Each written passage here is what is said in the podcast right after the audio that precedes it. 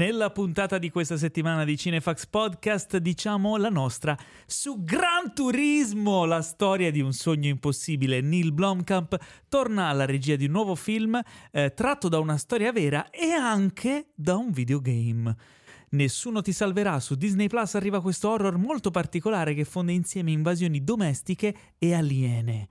The Bear stagione 2 abbiamo finalmente visto la nuova stagione della serie Rivelazione di Disney Plus che si conferma straordinaria e infine Wrestlers docu-serie sul mondo del wrestling indipendente statunitense che ci racconta di uno spaccato della periferia americana. Tutto questo è la solita dose di novità, recensioni, approfondimenti e tanto tantissimo nonsense su cinema e serie tv, servite a voi senza spoiler e con tanta sana passione dalla redazione di cinefax.it. Ciao a tutti! Io sono Paolo Cellamare e in studio con me ci sono due agguerriti colleghi, il fondatore e direttore editoriale Anime Pilastro di Cinefax, colui che quest'anno non si è ancora fatto nuovi tatuaggi, Teo Yusufian. Ma ciao! Che bello essere sempre settimanalmente a questi microfoni per parlare di cinema e di serie tv e di news e di trailer e di recensioni e di domandone e di rubriche e di giardinaggio e di cucito e di uncinetto. No, Aspetta, mm, mi sono. No, era, era, un altro podcast. Tra tante cose. Un format che volevamo mettere in moto ancora non abbiamo. Ma perché non ti sei ancora fatto eh, un tatuaggio? Ma non ce che... ne frega niente, okay. perché abbiamo qui l'autore e interprete comico che si è fatto le ossa sul web, veterano di YouTube con il canale di Nirchiop, ha recitato sul grande schermo a fianco di Abatantuono, fa lo scemo professionista su internet e con noi Piero Madaro. Salve, da precisare che fa lo scemo professionista l'ho voluto far aggiungere io, eh, non, nessuna shitstorm nei confronti di Paolo. Tu hai detto fa lo scemo, io ho aggiunto professionista professionista. È un'ottima descrizione. Lo fai bene. Lo è fai come bene. quando compri lo yogurt. C'è lo yogurt eh. e poi c'è lo yogurt pro, capito? Quello meglio. Esatto. Però quello è con le proteine. Non, no. non ho proteine da, da, dare. Però per il resto... Oddio, forse proteine da dare ne ho, ma non è questa proprio la sede per parlare. No. Direi di no. no, no quello è un altro podcast, anche quello. Tu ti sei fatto tatuaggi? Io no, ho un tatuaggio solo, fatto tantissimi anni fa, è nascosto, quindi non, non so. No, anche, no, anche qua, eh, torniamo al podcast di prima, delle proteine. Tutto, tutto l'anno perché è super paccio, è per quello. Bene, allora... Come va? Come stai? Molto bene. Io Era sto... un sacco di tempo che non ci vedevamo. Sì, è vero, eh, in realtà non tantissimo. Abbiamo fatto lo speciale. Finta, è vero, è tantissimo tempo che non ci vediamo, effettivamente. Sto bene, sto molto bene sono sull'orlo di una crisi di nervi. Ecco, infatti mi ricordavi un po' il personaggio di Guzzanti di Boris. Esatto, sto, sto esatto, veramente esatto, molto sto bene, veramente sto benissimo. sì, no, sto bene nel complesso. Bene, questa, questa, partenza di puntata è stata troppo scoppiettante. Adesso mi sento quell'ansia da prestazione per mantenere questo livello per tutto esatto. il resto della puntata e non ci riusciremo. Forse sì, forse no, ma no, prima eh, di... Adesso invece frena, vai, freno adesso... Scala. No, non posso fare Fai freno motore, no, dalla quinta no. passa in seconda. Tra un Minchia. po'. fammi, tutto. Fammi fare bene almeno l'appello, l'appello al nostro pubblico per ricordarvi che potete supportare il progetto Cinefax andando sul sito gliamicidicinefax.it ma andateci solo se siete dei veri amici. no. che cazzo o se avete intenzione di diventarlo. O se avete intenzione di diventarlo, assolutamente. Guardatevi dei falsi amici. Esatto. Eh, cosa c'è su questo sito? Niente, c'è, è un, è un portale che vi vi, vi, catapulterà direttamente su Patreon per poter vedere eh, tutti i vari modi che avete per donare eh, quei pochi spiccioli che vi avanzano al mese e ottenere in cambio dei preziosi vantaggi e eh, insomma possibilità di entrare ancora più in profondità nel mondo magico degli amanti del cinema targato Cinefax. Ti piace questa? Mazza Paolo, eh? cioè, e non te l'eri scritta non questa, incredibile. Scritta, Come sei, sei preparatissimo sono, oggi. Sono un poeta. Tra i benefit, diciamo, potete scegliere il prossimo tatuaggio di Teo. Sì, oddio, vero, no, questo potrebbe sì, essere sì, pericolosissima sta cosa anche perché ho come l'impressione uh-huh. che vincerebbe il ritratto di un'attrice che Beh, magari probabile. eviterei di... Inizia con la S e finisce con Andra Bullock? Eh, esattamente, ah, okay. proprio Vabbè, lei. Ma hai... Però non è più attrice perché ha smesso e quindi ha smesso? non vale. Io me ne vado, ha smesso. Hai, hai comunque tatuaggi casuali tu, lo sai. Ma cosa tutti. ti Non è vero, hai un birillo, un hai un, una un lumaca. birillo con la palla da bowling per il Grande Lebowski. Hai, hai un, la lumaca è sul rasoio per Apocalypse Now. Hai degli oggetti L'etichetta è col 237 di, di Shining, non sono cose a caso. Il generatore casuale di parole, tu vai lì birillo, poi faccio un birillo, poi troverò una spiegazione. È ma così, è lo così sa- ma lo sappiamo, lo sappiamo, non ti devi vergognare di quello Io che mi farò sei. fare la tigre in onore di Natale in India. Me lo farò fare esattamente così. Mi farò fare o, la tigre. o la tigre e la neve. No, la tigre O l'uomo neve non tigre. esiste in realtà la tigre e la neve come film. Non esiste, è inutile. O l'uomo tigre. Eh, anche l'uomo tigre, l'uomo tigre, Eh, tanta roba. l'uomo tigre è figo. l'uomo tigre è tanta roba. Tiger Man. Ma mi è giunta una- un, un uccellino, mi ha detto Sì. che è in preparazione. Ah, Teo questa volta non ha Aia! buttato il computer. Lui che mi redarguisce sempre. C'è in preparazione per caso una top 8 sugli 8 film ispirati a 8 veri casi di cronaca nera? Esattamente, e mancano poche ore all'uscita perché ormai insomma siamo a fine mese, come tutte le fini mesi uscirà la top 8 scelta dai nostri Patreon proprio sugli amici di cinefx.it. E ricordiamo che top 8 significa top 8 e non un topo un po' grassottello. Ma io ho scelto il nome apposta anche perché era carina l'idea di dare questa bello, impressione È così carino. nella testa alla È gente. tipo vai Top 8. fai oh un top 8. Esatto, è quella roba lì, esatto, infatti. Ha senso. Ha Mi sembrava, mi sembrava senso. una cosa carina. Comunque, e uscirà appunto la top 8 Eh, su 8 film ispirati a 8 eh, fatti di cronaca nera realmente accaduti. Cioè, ogni, ognuno di questi 8 film è ispirato ciascuno ad, ad 8 Eh, no, non esagerare, a Ah, un eh. fatto alla volta. per- ok, era per essere chiari. Si no? va dagli anni 60 al 2000 e mi sembra 30. 19, Ah, no? il film più un là. recente se non il 2022, se non vado errato, ma non voglio spoilerare i titoli. Perché è la top che ha vinto nel sondaggio dei nostri Patreon e ha battuto le altre opzioni che erano. Ve le butto lì perché potrebbero tornare il mese Certo. prossimo o tra due mesi, insomma, ogni tanto le ripropongo. Otto interpretazioni dimenticate di attori famosissimi, eh sì, anche Oh. questa era tanta roba. che non eh. era male. Mm-mm. 8 interpretazioni famosissime di attori, Attori dimenticati. dimenticati. Eh, otto film sulla scuola, visto che era a settembre, ho detto Certo. lì, Ma sì. ma non ha vinto. School of e Rock. otto grandi film da riscoprire precedenti agli anni 40. Beh, anche Mm. questo tanta roba. Eh, so, giusto per scoprire un po' di cinema che non è quello che troviamo tutti i giorni. Però da riscoprire prima degli anni 40, cioè ci, ci vuole qualcuno veramente con una gran cultura cinematografica. Per... Ovvero la nostra redazione. Eh, esatto, era proprio lì che volevo andare a parare. che ha già dato, dato modo, eh, perché insomma le, le top sul sito sono più di 200 ormai, potete sfrucugliarvele quanto volete, gli argomenti sono i più vasti, come avete visto. E sicuramente trovate qualcosa che vi interessa. Se volete partecipare al prossimo sondaggio, diventate amici anche voi. E non Mhm. solo il sondaggio, perché scegliete anche il tema dello spoiler special denominato Paolo, ti do tutto il tempo che vuoi per mettermi il- l'effetto, così per una volta lo faccio senza farlo da solo. Sì, il super classico! Ok. Oh, bene, No, per, per una volta lo faccio con vero, Esatto. Devo essere più preparato su questa cosa. Ovvero no, la nostra puntata spoiler special del podcast dedicata a un film capolavorone, pietra miliare della storia del cinema, che anche questo siete voi a scegliere sempre sul nostro sistema Patreon. Vi aspettiamo lì e poi Numerosi. vi aspettiamo di conseguenza sul gruppo Telegram dedicato agli amici perché ci si parla tutti i giorni e ci potete entrare solo se siete i nostri supporter. Ah, E Inoltre, se siete i nostri supporter e amate il cinema, amate anche andare al cinema e vi segnaliamo che questa settimana, in particolare il 28 settembre, eh, quindi tra pochissimo, usciranno al cinema eh, tre film molto interessanti. Talk to Me, di cui abbiamo parlato nella scorsa puntata, Eh, horror straconsigliatissimo. Eh, The Creator, che non è Creator the Past, no, film di qualche anno fa discutibile, ma è un, eh, un il nuovo film di Gareth Edwards. Edwards. Io faccio sempre, ho, ho sempre paura di sbagliarmi col Gareth Evans. No, Gareth Evans e Gareth Edwards a me mi si scambiano. i due Gareth. Eh, Gli voglio bene entrambi nello stesso modo. E tra l'altro a livello appunto di bravura è una bella Gareth. E poi The Palace. Ok? il nuovo film di Roman Polanski che a Venezia ha suscitato parecchio scalpore perché le- le- insomma, i pareri si dividevano eh, quanto più lontano poteva essere un parere dall'altro perché c'è chi lo ha definito un cinepanettone girato male e chi lo ha definito una sagace satira e critica sociale. Io amo Roman Polanski, quindi sono molto curioso di vederlo. Diciamo che la presenza di Luca Barbareschi nel cast mi ha fatto un po'. Ma così, come? mi ha Steven messo- Spielberg? Mi ha messo un po'. Eh?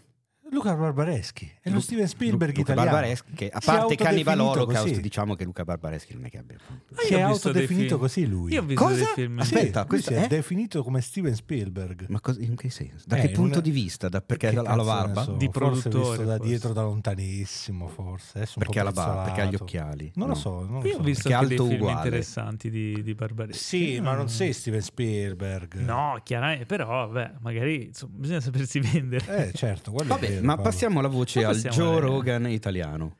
Eh, dov'è? Eh, qui, sei ah, tu. sono io. Tra l'altro, certo, volevo dire, cape- avete i capelli a uguali. proposito di The Creator, hanno fatto gli americani, come al solito, quando escono film del genere, fanno dei- delle trovate marketing pazzesche. Hanno, eh, vi ricordate quello che fecero per Smile? Cioè, misero delle persone che sorridevano in maniera un po' macabra eh, nelle partite di NBA, eccetera, Sì. eccetera. Mm. Ok, cioè Roba nel senso l'inquadratura esattamente era terribile. Hanno fatto una cosa molto simile, disseminando uno stadio di NFL, quindi di football americano, di persone che si muovevano come automi. Eh, E quindi è veramente tanta roba, cioè ci sanno fare queste cose, lo sappiamo benissimo. Wow. Mi sono perso il, il gancio di questa storia. No, perché prima hai parlato di The The, Creator. The Creator. Ah, come ok. lancio Cinema. marketing. Ah, ok. ora Lato capito. marketing è Mi quello che ero ha agito perso- meglio. La Ah, cosa figo, assurda è Meglio di che Roman Polanski. Non cioè. sapevo- La cosa invece assurda è che non so se lo sai, per il lancio del film di Roman Polanski invece hanno riempito lo stadio olimpico di Roma di persone vestite come Luca Barbareschi. Cazzo, quindi pensavano tutti quanti, oh ma Steven Spielberg. Ah, no, Eh, scusa, è fai quella la cosa. Figo, figo, molto bello. Ma Tra l'altro- perché, No, non è vero, Paolo, era Roma. Roma, Roman, eh, Barbareschi, Polanski. esatto. Interessante. Bella, Eh, bella. anche se il film è ambientato sulle Alpi svizzere, la notte del Capodanno tra il 99 e il 2000. Dove eravate voi nella notte di Capodanno tra il 99 e il 2000? Io ero a Firenze in Piazza della Repubblica ed era pieno di gente. Beh, sì. Beh, eh, immagino che fosse pieno di gente. Cioè. Paolo nel 2000 aveva Poi a 61 un certo anni. cioè, è successa una roba strana, è iniziato a piovere fuoco, insomma è finito il mondo. Certo. Incredibile. Si sono, si sono azzerati i bancomat. Sì, sì, Mhm. sì, i computer Sì, non funzionavano più, Certo. la gente mh, sparì. Cioè, Tu invece, Piero, dove Io ero a casa mia perché comunque avevo 9 anni, Madonna. quindi ero, ero un po' a casa Possiamo mia. chiudere questo Sì. argomento. esatto. Avevo 9 anni, ero a casa mia e mi ricordo che mio padre e mia madre aspettavano il Millennium Bug come per dire cazzo il Millennium Bug, ma noi non avevamo computer, non avevamo un cazzo a casa, cioè che cazzo quindi- aspetti a fare il Millennium Bug, il lo tostapane potevi vedere- smette di funzionare, Esatto. capito? E quindi boh, tipo mio padre le volle pre- dalla presa il televisore, cioè cose un po' strane. Sì, sì, sì. Fantastico. Sull'orologio della cucina. Sì, cioè, tipo, che cazzo papà? Che cosa, non ce l'abbiamo computer, non abbiamo niente. Che cosa vuoi? Il primo computer è entrato a casa mia nel 2007. Allora, sui commenti di anni. Spotify Esatto. alla puntata potete scriverci dove eravate voi al Capodanno tra il Ah, 99 e il 2000. È vero. Così, eh? Ringraziamo intanto tutti quelli che ci hanno scritto che qual era il loro primo film in VHS. eh, Esatto. È stato figo. E anche No, il loro ultimo film. il loro- in sì, VHS. l'ultimo, l'ultimo film in VHS. eh, che è stato- Cosa che io non mi ricordo minimamente. Il tuo? Non me lo ricordo, sai. vedi. L'ultimo film visto non, in me- VHS. non me lo ricordo. L'ultimo film visto in VHS non me lo ricordo. Io mi ricordo il primo DVD. Visto Anch'io. a casa di un amico, quello ce l'ho proprio pre- preciso in testa perché era ah, il lettore DVD, ha preso un Eh, DVD ed era Ogni maledetta domenica di Oliver Stone. Fighissimo. Tra l'altro perfetto da vedere in DVD, cioè abituato ovviamente a una vita di VHS, magari anche viste e riviste, noleggiate eh, non da blockbuster ma alla videoteca di quartiere, quindi che avevano 12 miliardi di visioni. E vedere mm, improvvisamente un DVD era, cioè me lo ricordo proprio che avevo gli occhi tipo lavati col sapone, sai? Proprio Che, che dici wow, non pensavo si potesse vedere Certo. così bene un film a casa. Di Oliver Stone. Ogni maledetta domenica, sì, quello con Al Pacino, Sì, Cameron Diaz. Dennis Quaid, Sai qual è stato il mio primo DVD? JFK. Omicidio in Oh. diretta Beh, di Oliver Stone. no, di Brian De Palma. No, di Brian De Palma, è vero, Eh. di Brian De Palma. Eh, eh, hai ragione, hai ragione. Però comunque, eh, Bello. siamo Nicolas solo a New Cage. Hollywood, dai, quindi. Sì. Nicolas Cage, il mega. c'era il piano sequenza di 20 minuti Eh sì, iniziale. con lui con la giacca di- con la giacca Sì, di sì, serpente. era bello. Io il mio primo DVD Tra l'altro piano sequenza ricordo. finto, ti ricordi? Che c'erano Eh. le panoramiche a schiaffo che avevano utilizzato per appiccicare, che all'epoca era una roba che... Snake Wow. Eyes. Il mio primo Snake DVD Eyes. è stato Harry Potter e il calice di fuoco. No, è il calice di fuoco, sì, cazzo. Harry Potter e Il la ca- camera il- dei il segreti. calice- Ah, ok. Perché Ok. il secondo film? È perché mio padre non sapeva che era il secondo. No! Quindi Si potevano chiamarli sto uno, male, due, tre. bellissimo. Cioè, non c'era il numero, quindi ci portò sta cosa e noi vedevamo tipo dinamiche che già si erano formate. Dicevamo, ma che cazzo, è il primo anno di scuola e questi qua già si conoscono tutti quanti. Poi però Sì, capisci succede. che è il Eh. secondo. No, beh, è eccezionale sta cosa. Sì, Poi sì, vi ha sì, portato il primo e ha detto questo è un prequel. Esatto, "Ah, scusa, questo mi sa che era... capito? Sì, Eh. sì. È bellissima sta Sì, cosa. sì, sì, è, Vabbè. è interessante. E voi ascoltatori, qual è stato il primo DVD? Visto che Eh, ormai, ormai, ogni esatto. puntata vi, insomma, vi, vi conosceremo un pochino meglio. Ma passiamo alle news. Oh. Passiamo alle news. E eh, attenzione, fai partire il... Perché? Che- eh, beh. È finito lo sciopero degli sceneggiatori. Degli sceneggiatori. Per ora. Però Però, però 145 giorni direi che erano anche sufficienti. Beh, la- l'ultimo è durato più o meno uguale. non Eh, è no. finito. Di più? Durato 100. 100? Eh, Cazzo. eh sì, un mese e mezzo in più questo. Wow. Non è finito però quello degli attori, anzi Esatto. si è Ancora no. espanso eh, ufficialmente anche verso i produttori di videogame. Mm-mm. Bisogna vedere se i- l'industria dei videogame eh, sarà più o meno interessato ad avere gli attori di Hollywood quando ne hanno fatto a meno per una vita. Tantissimi anni. Mi ricordo quando per PlayStation, se non sbaglio la, la- la 1, Mhm. uscì un gioco che si chiamava Armageddon che la pubblicità era tutta sul fatto che eh, il protagonista era Bruce Willis. Bruce Willis. Te lo sì. ricordi? Sì, sì. E poi il gioco faceva cagare. Certo, ovvio. Onimusha con, ehm, con coso Jean Reno. Onimusha. Onimusha con Jean Reno, è vero, Te lo lo ricordo anch'io. Erano i primi timidi esperimenti. No, forse Di- il primissimo fu Di c'era Scam. Mark Hamill in, ehm, in quel gioco spaziale. Oddio, come si chiama? Eh, Eh, ciao, Wing troppo. Commander 3. Eh, ciao. Eh, per PC era insomma un po', un po' di anni prima. Eh, però diciamo che le vendite dei videogame secondo me non sono state mai legate più di tanto al- agli No. attori che prestavano i volti. Ma sinceramente no, se vediamo gli ultimi esempi, poi praticamente gli ultimi di quelli che sono usciti, prendo ad esempio Starfield, per dire quello un po' più hypato, non ha, non ha mezzo attore famoso all'interno. No. Cioè, quindi... mm, Però nel nuovo Mortal Kombat ci sarà ehm, l'attrice, come si chiama? Oddio. Jennifer Lawrence. No, Fox. Eh, Megan Fox. Megan Fox. Ma dai, ma perché? Megan Fox che interpreta un personaggio e Jean-Claude Van Damme che Ok. sarà una skin alternativa di, eh, di Johnny Cage che era ispirato a Jean-Claude Ah, John- Van Damme. eh, Potevano chiamare. Paolo Fox. Beh, a questo infatti. punto, secondo me era più espressivo di Megan Fox. Infatti, cioè, nonostante sia fatto in CGI rimane non Ecco, espressivo. comunque, dicevamo, sciopero degli sceneggiatori. Dopo 146 giorni, scusate, me ne ero Beh, perso uno, quindi sei quasi 5 mesi perché avevano iniziato il 2 maggio.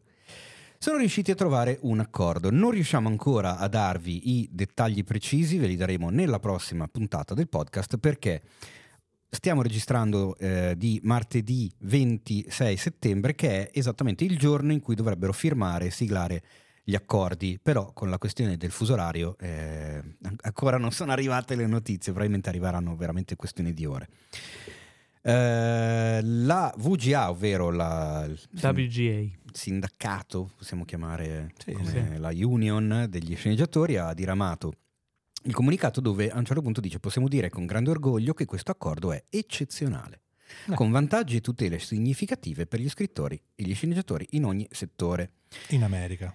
Esatto, eh, anche se siamo ansiosi di condividere con voi i dettagli di ciò che è stato realizzato, non possiamo farlo finché non ci sarà l'ultimo puntino sull'ultima I. Mm, Quindi per uno vi preghiamo di aspettare, esatto, vi preghiamo di aspettare un pochetto. Cosa secondo me da sottolineare è il fatto che eh, sono arrivati finalmente a questo accordo dopo tre giorni di maratona di negoziati. Io me li immagino chiusi in una stanza chiave tipo 12 Angry Men, sai, quando Mm. devono decidere eh, cos'era la, la parola ai giurati in Mm. italiano. E con i rappresentanti degli sceneggiatori cinematografici e televisivi Mhm. c'erano quattro grosse personalità di Hollywood che erano Bob Iger per Disney, Ok. Ah, Donna Langley per NBC Universal, David Zaslav per Warner, cioè ok. i, i me- I i- presidenti. i big capi, e Ted Sarandos di Netflix. Che bello, tutti in una stanza. A parte tutti in una stanza, mi ha fatto riflettere il fatto che ci fossero Disney, NBC, Warner E Netflix. e Netflix. Eh, b- posso Netflix dire una cosa? Non c'era, non c'era Sony, dire- non c'era Paramount, non c'era Netflix l'hanno messa perché da Uni- quando c'è Universal Netflix NBC, giusto? Universal NBC. Sì. Eh. Netflix l'hanno messa perché da quando c'è Netflix i prezzi si sono abbassati un po'. No, e, e, poi più che altro per la, tutta la questione relativa ai residuals eh, di certo. quando le cose vanno sulla piattaforma, quindi giustamente, però non c'era Prime Video, non c'era... Ricordiamo cioè, che uno sceneggiatore... Mi ha, fatto, mi ha fatto effetto questa cosa. Uno sceneggiatore di Disney Plus si lamentò del fatto che aveva sceneggiato una puntata di She-Hulk e l'avevano pagato 200 dollari. Eh, no, 300, sì, una cosa del genere, ma sono prezzi cosa. che mancano in Italia. Comunque, insomma, tra poche ore dovremmo effettivamente sapere com'è andata. Se mh, il comunicato parla di risultato eccezionale, credo che insomma abbiano, se non ottenuto tutto esattamente per filo e per segno quello che chiedevano dal 2 maggio, qualcosina di simile, sì. Oh, esatto. Il problema è che è come avere una macchina senza le ruote, perché gli attori continuano, gli sceneggiatori possono lavorare. Però sai, loro intanto scrivono, poi intanto quando finiranno anche gli altri vanno a fare parte del casting. Ci sta che abbiano finito prima, que, prima gli sceneggiatori certo. degli attori. Fosse stato al contrario allora era un po' più casino. Anche perché, perché ricordiamo per chi non lo sa che nel momento esatto in cui si, si ha l'idea di girare un film e oppure si propone quest'idea a qualcuno che effettivamente poi magari ci mette pure la voglia di produrtelo, possono passare anche più di 5 anni, 6 anni, 7 anni, la media sono 3 anni a progetto. Eh sì. Quindi specialmente in America, eh. in Italia anche di più. in America 3 anni hai fatto una cosa abbastanza celere, molto veloce, quindi ha senso.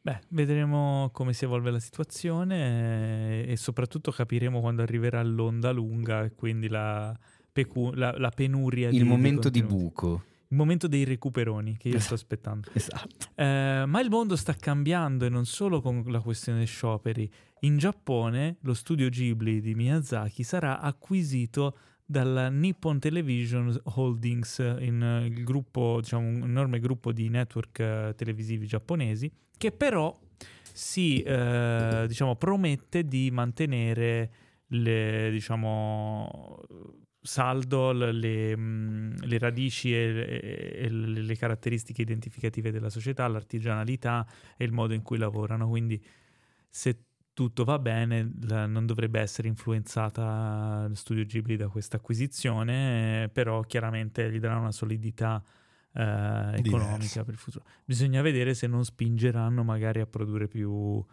più opere per una questione meramente economica, perché eh. chiaramente è un investimento che prima o poi gli dovrà ritornare. Posso pensare a serie TV anche, magari. Eh, non lo so, cioè non è in realtà ne, negli anni 80 uh, facevano anche sì, sì. serie TV, quindi non è detto che... che tipo il mistero della pietra azzurra, in Italia si chiama così, quello è dello studio Ghibli. Il non mistero della pietra azzurra. Non ne sono sicuro. No? Non ne sono sicuro. Boh, non mi ricordo. Conan, il ragazzo del futuro. Era lui è della, di Miyazaki, non okay, so okay, se okay. fosse proprio fatto lo studio Ghibli, però potrebbe essere, non lo so.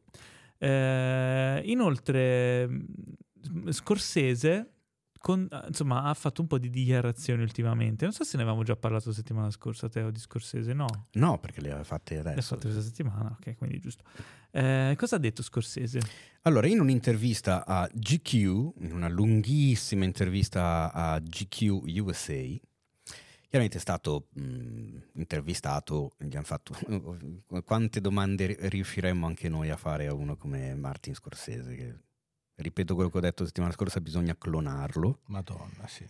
Eh, secondo me è uno, veramente un patrimonio per, non solo per il cinema, secondo me è proprio un patrimonio per l'arte, un patrimonio sì. per la cultura, un uomo come lui, per tutto quello che ha fatto, anche al di là del fatto di essere regista, cioè tutta la sua fondazione per il recupero e il restauro delle, delle vecchie pellicole, Mhm. cioè insomma è una, una di quelle persone a cui voler bene a tutti i costi.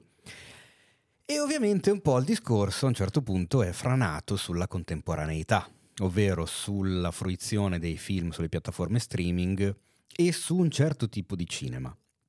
E Scorsese ha ribadito quanto aveva detto, mi sembra ormai un paio d'anni fa, Sì. quando era venuto fuori tutto quel pieno Anche di più, incredibile, sai. forse anche di più, Sì.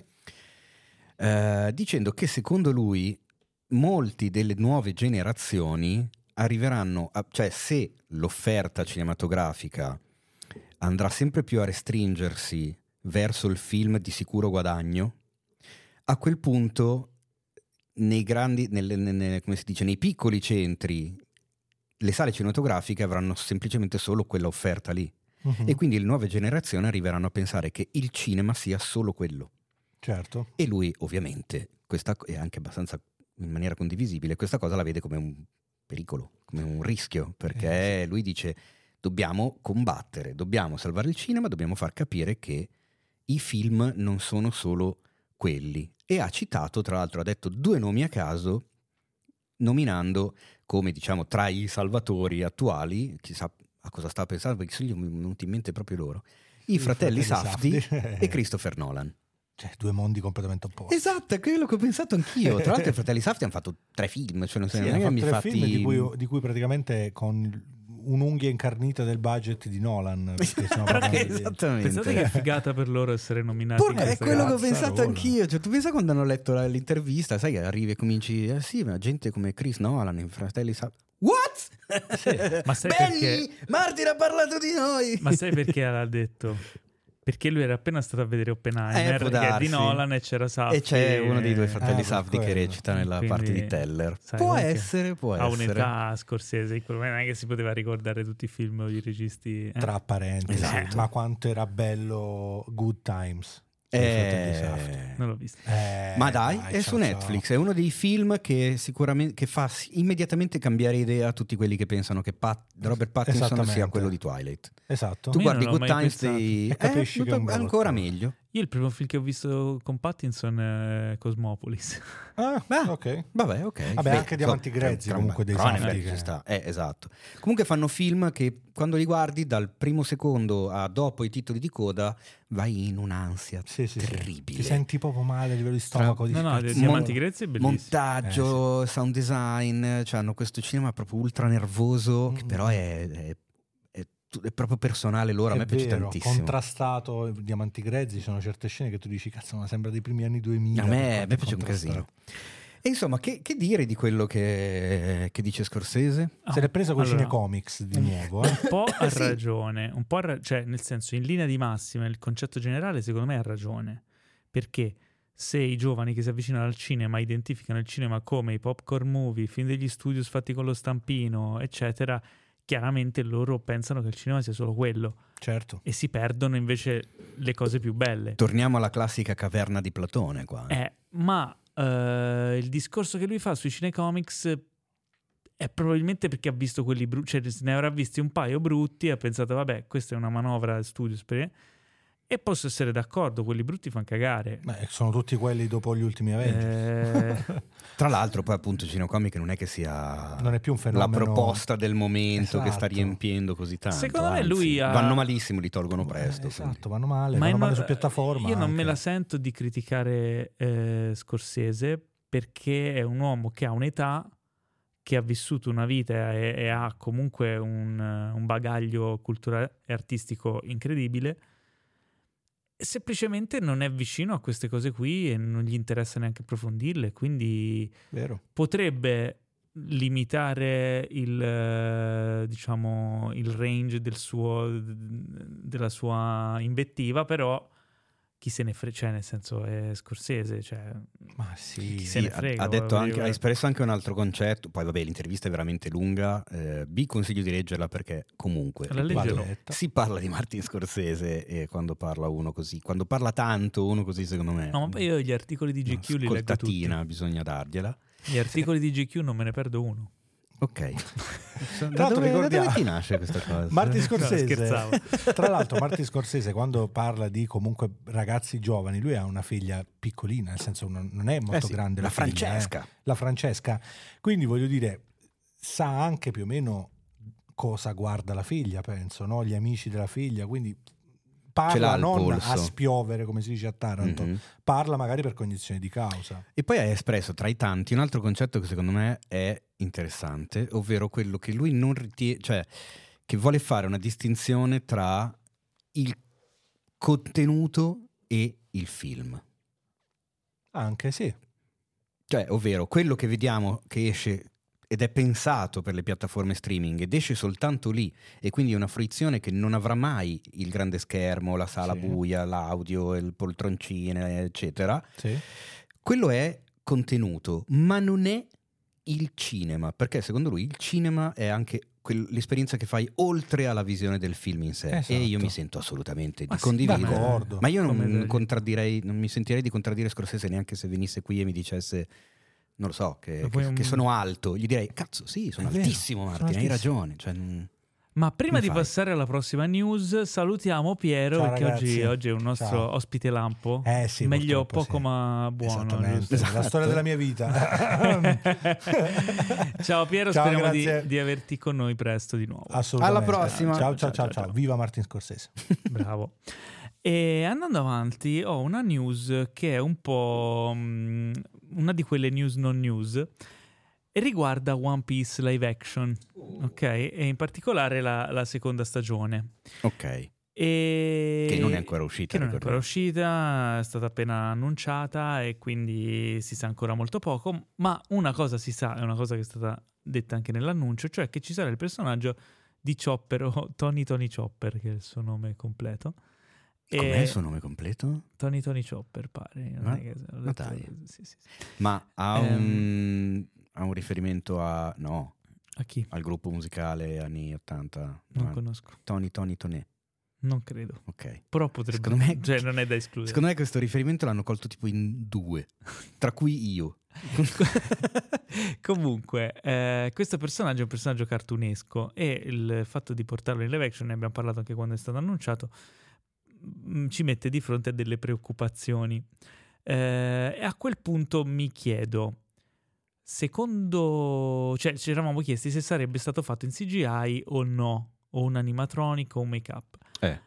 È, ven- è girata questa settimana questa news che sarà fatto in, eh, in make-up, prostetica e un po' di effetti reali. Ora, perché dico è una non news? Perché viene da un'intervista in cui eh, il, eh, la truccatrice, una dei, dei- dei La truccatrice che ha fatto- artist. make-up artist che ha fatto il prostetico di- del cattivo Arlong eh, e, mm, pare, pare che abbia detto non vedo l'ora di mettermi al lavoro su Chopper. Mm. Da qui è stata un po' ricamata, no? Però Ma- non è detto ancora che sia stato, sia fa- sarà fatto tutto così oppure no. Cioè l'ha detto in, in- in misura preventiva senza sapere nulla di più approfondito oppure l'ha Ah, detto c'è perché proprio lo sa? super speculation. Cioè eh non, sì, non è una cosa... niente di... Ma non Però- è che invece magari hanno tradotto male e lei stava parlando con un'amica che si era appena comprata la moto nuova e ha detto non vedo l'ora di andare al lavoro col chopper. E quindi guarda, poi... guarda, il, il livello di, di veridicità di questa notizia Ok. è probabilmente su quella linea lì. Ma, ma Beh, ma do- un ma. domandiamoci se fosse davvero fatto in, co- con un costume, con magari degli elementi animatronics, prostetiche, tipo una sorta di ibrido tra Grogu del- di Mandalorian Mhm. e un make-up Mm. Con un nano dentro un bambino. Con- con Si un può dire nano? Una persona bassa. Eh, È, è scorretto dire nano? Sai che mi stai prendendo totalmente in contropiede? Perché io ho sempre detto nani, mi hanno insegnato a dire nani e io ora mi sento inadeguato. Allora, in inglese si deve usare un termine piuttosto che un altro. In italiano non ne ho idea e mi scuso se stiamo veramente diventando offensivi nei confronti di qualcuno, ma ve- letteralmente non ne ho idea. Vabbè, comunque senza, senza essere offensivi verso nessuno, una, insomma, un- una persona di piccola statura o un bambino o un ragazzino. Boh, cioè, non lo so, tu tra l'altro il cartone non l'hai mai visto, il manga non l'hai mai letto, Eh no. Chopper hai, hai visto delle immagini probabilmente, è un personaggio carino puccioso come può essere Grogu, eh, non lo so perché Grogu non parla, Chopper invece interagisce molto. No, come Grogu non parla? Certo che parla Grogu. Non è che fai dialoghi. Beh, fa... Ho capito. Ho capito, però insomma, vabbè. Quindi eh, non prendete tutte le news. Che tra l'altro, non so, la cosa che mi, fa sempre, che mi fa ridere e mi fa un po' tenerezza, che capita anche di vederlo in altri film, in altre serie, guardando le cose in inglese con i sottotitoli in inglese, c'è un verbo in inglese per quando ci sono questi personaggini che fanno questi versini, che è Q, Q? C-O-O. Q. Sì, e te non lo è carino, perché vedi che quando c'è Grogu che fa questi versi, vedi il sottotitolo che ti dice Grogu Coos. eh. Ok, quindi eh, questa era la news non news, quindi quando leggete queste news fatevi sempre due domande perché non sempre Diciamo che secondo me è ancora un po' presto, Mm. però quando capiranno come farlo sicuramente ce lo faranno sapere. Per concludere, eh, è finalmente stato svelato con un trailer il nuovo L'aspetto cast di Chopper di no, One Piece. No, scherzo, il nuovo scusa. cast di voci di Rick e Morty.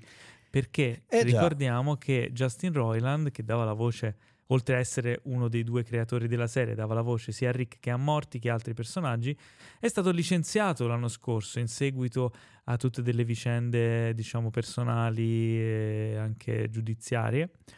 Eh, sebbene sia stato poi assolto, non è stato riassunto e quindi si è deciso di, dare, mm, di, di trovare dei, dei nuovi voice actors per dare le voci a questi personaggi, mantenendo però una continuità con il passato. Quindi hanno scelto delle voci molto somiglianti alla sua, Molto imitanti. molto anche. imitanti.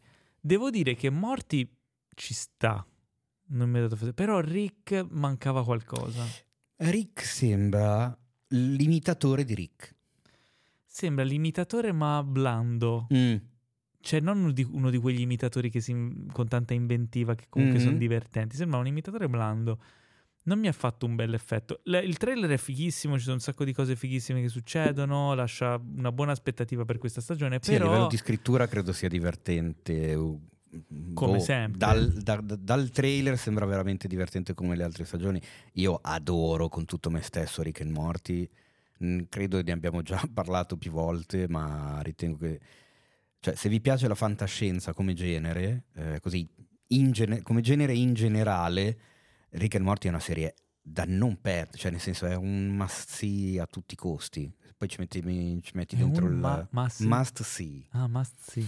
Poi ci metti dentro anche il fatto che faccia ridere tutto quanto, ma a livello proprio di, di concept, di, di- di soggetti, di sceneggiature, c'è un'inventiva spaventosa con eh, miliardi di citazioni e riferimenti a capisaldi del cinema e della letteratura di fantascienza, quindi Citazionismo, invenzioni. eh, sa essere sia veramente comico, meravigliosa. sia comico che anche emozionale. Insomma, è molto figo. Non- se non l'avete mai visto, Rick e Morty è straconsigliato. E speriamo che questa nuova stagione. Sì, eh, insomma, su Netflix, sì. È su Netflix, errato, sì. sì, sì. Eh, quindi con questo finiamo la sezione delle news ed è il momento, è il momento della domandona. Come ogni settimana eh, ascolteremo il, eh, il più, insomma, più promettente, più bello, più, fi- più, più intelligente. Eh? Un messaggio a caso tra Oh, quelli che bravo. ci avete in- inviato. Non usare aggettivi che poi eh, sembra Il più che... casuale dei No, messaggi. perché, no, casuale no, perché chiaramente lo scegliamo, ci mettiamo lì a tavolino. Non fare così eh, che poi sembra elitarista. seriamente. Ma no, nel senso che ci mettiamo veramente a un tavolino, cioè fisicamente a un Vabbè, tavolino. comunque abbiamo scelto uno dei vostri messaggi. L'argomento di questa settimana era il eh, genere dei film sportivi o film Esatto. sullo sport, perché ultimamente stiamo, insomma, siamo entrati in questo loop dove invece di pensare a un argomento diciamo, oh, devo di genere. Questa Beh, però settimana sta cosa piace. parliamo eh. di Gran Turismo, questa settimana recensiremo Gran Turismo, quindi ho detto film sportivi. In È realtà un, è un film dove si corre molto e poi c'è Wrestlers e poi c'è Sì, The è Bear vero. dove si fanno comunque un un mazzo incredibile in cucina. eh? Dovevamo si farlo, su- molto dovevamo cucina. farlo quindi- sui film motoristici. Prossima settimana magari film, Sui film motoristici. inseguimenti, a quattro. film con le auto.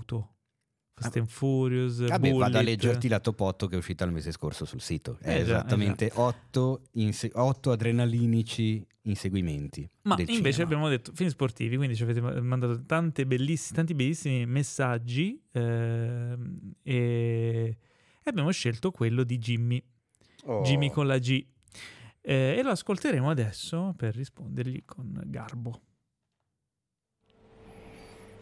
Ciao Teo, ciao Paolo, ciao Piero Madero. Che è andato via. La mia domanda è questa: quale impresa sportiva negli ultimi anni vi piacerebbe vederla ai cinema?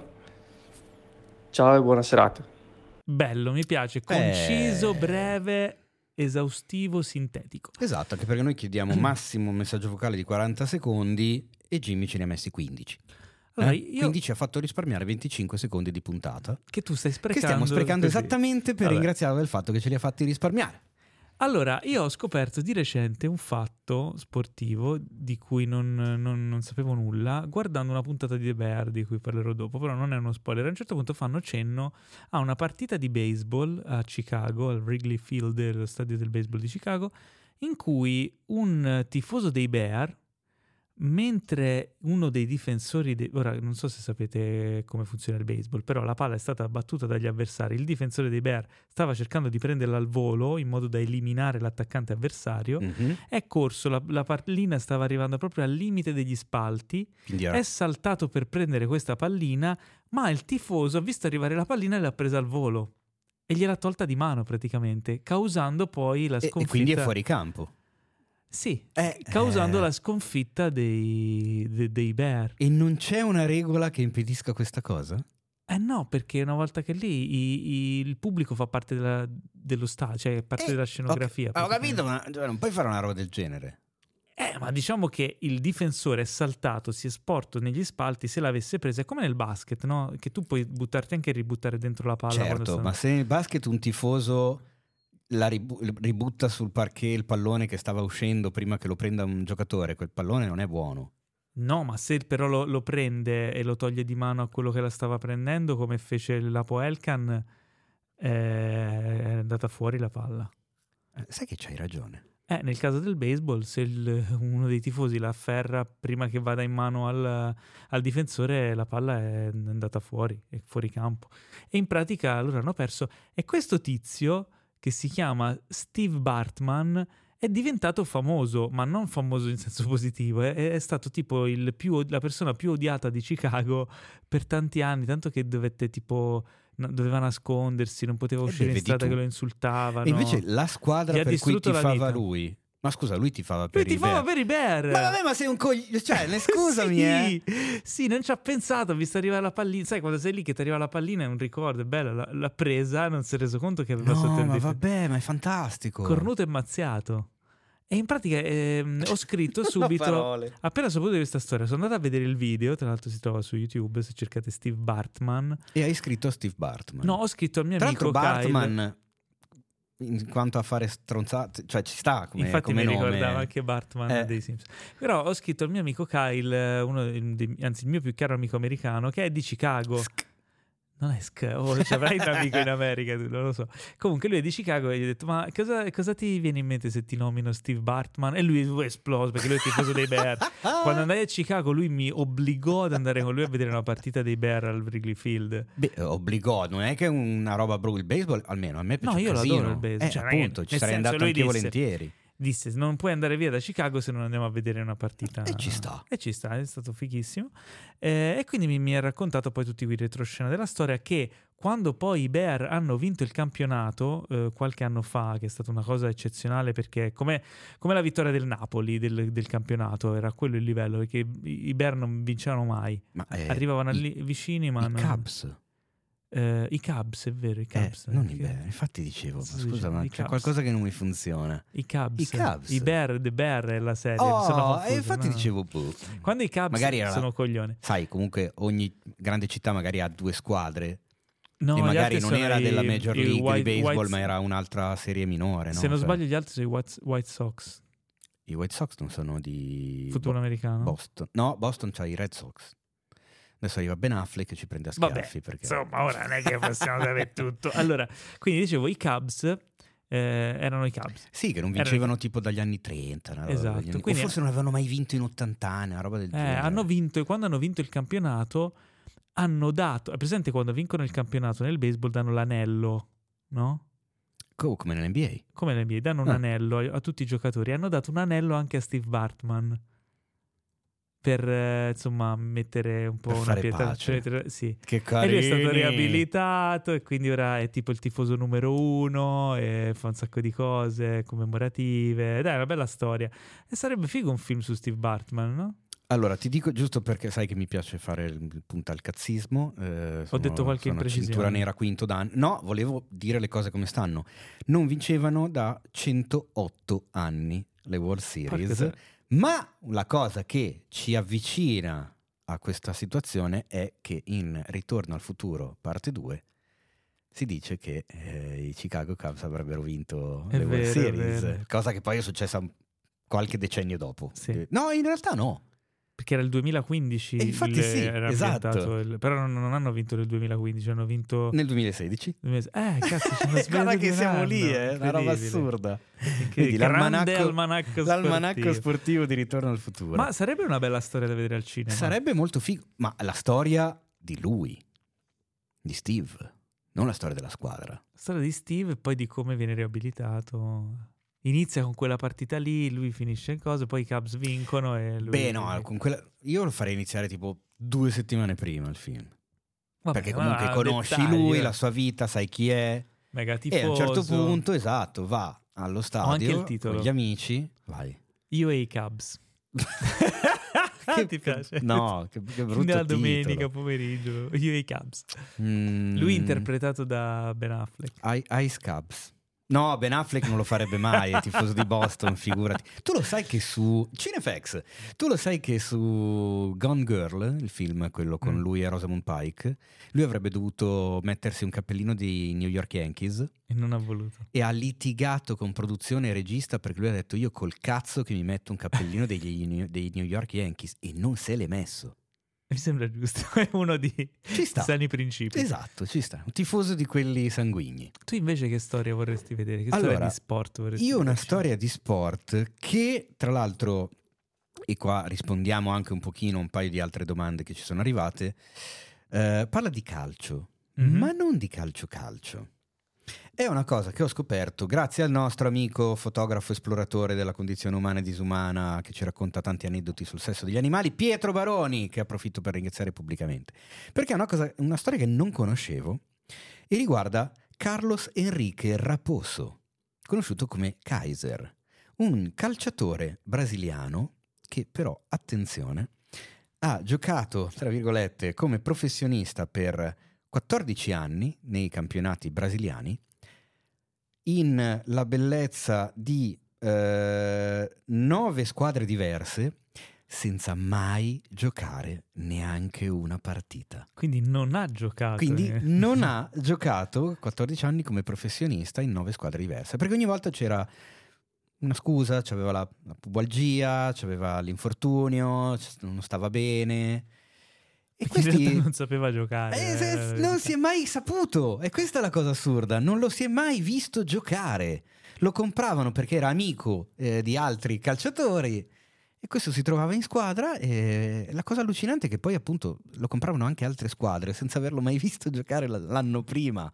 E quindi lui ha questo tabellino di 14 anni eh, da professionista con partite giocate zero, gol segnati zero ovviamente perché se- non giochi. Come fai a imboscarti per 14 E anni? questa è la cosa figa. Era Guarda, un genio. Una eh. storia del genere secondo me sarebbe molto figa, anche perché è uno di quei film sportivi dove comunque lo sport è, è tangenziale, no? cioè lo vedi di sfuggita, Sì. alla fine vedi la storia umana soprattutto. Guarda, se ne trovassimo un'altra di un altro sport, potremmo fare un film a episodi. Cioè, sarebbe, sarebbe molto figo. Raposo, eh, Bartman e ci serve un terzo. Beh, Moggi. aspetta, mi sta... eh, però è, è troppo... No, madonna, mo- però è troppo episodico secondo me. Adesso non mi viene in mente, te lo vado a cercare mentre parlo, cercando di... eh, Ma parli di una- non... un episodio di un altro sport, un- uno di questi episodi qui? Sì, eh, è una, una roba famosissima che hanno visto tutti. Bradbury, Steven Bradbury.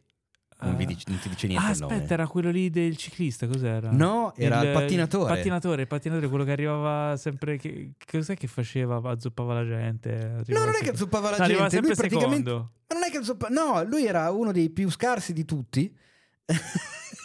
Pattinatore di short track australiano. E praticamente si è trovato vincitore della medaglia d'oro nei mille metri alle Olimpiadi invernali di Salt Lake City nel 2002 perché tutti quelli davanti a lui sono caduti. Ah, sì, Cioè lui era ecco. ultimo, Mi non ha fatto niente per vincere. E uno dopo l'altro, Che chi mi- uno contro l'altro, chi da solo, che è, sono caduti tutti e lui è rimasto l'unico in gara e ha Cioè, vinto la medaglia d'oro alle Olimpiadi. Un'altra bella Una storia. delle cose più incredibili secondo me che sono successe alle Olimpiadi.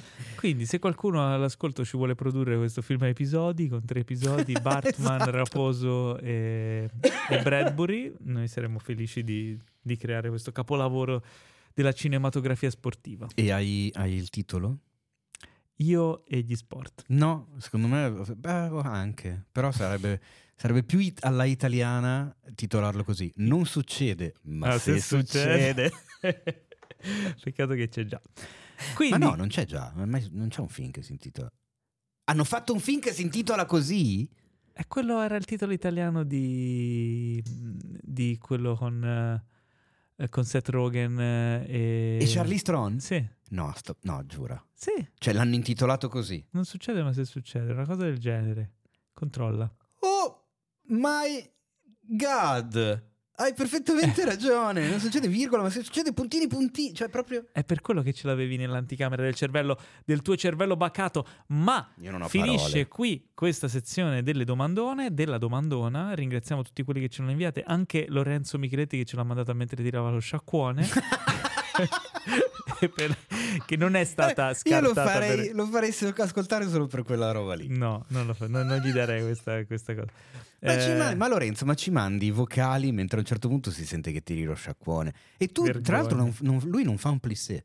Cioè, proprio va avanti tranquillo, non, ci, non ci ha neanche pensato a cosa stava facendo. ma magari lui passava, stava passando vicino a qualcun altro che ha tirato lo sciacquone. Mm, Non era, magari non era colpa sua, ma verrà incolpato comunque. esatto. Perché poteva riregistrarlo. Comunque, eh, andando avanti, abbiamo, eh, vedo qui sulla scaletta una rubrica che non conosco o che non ricordo.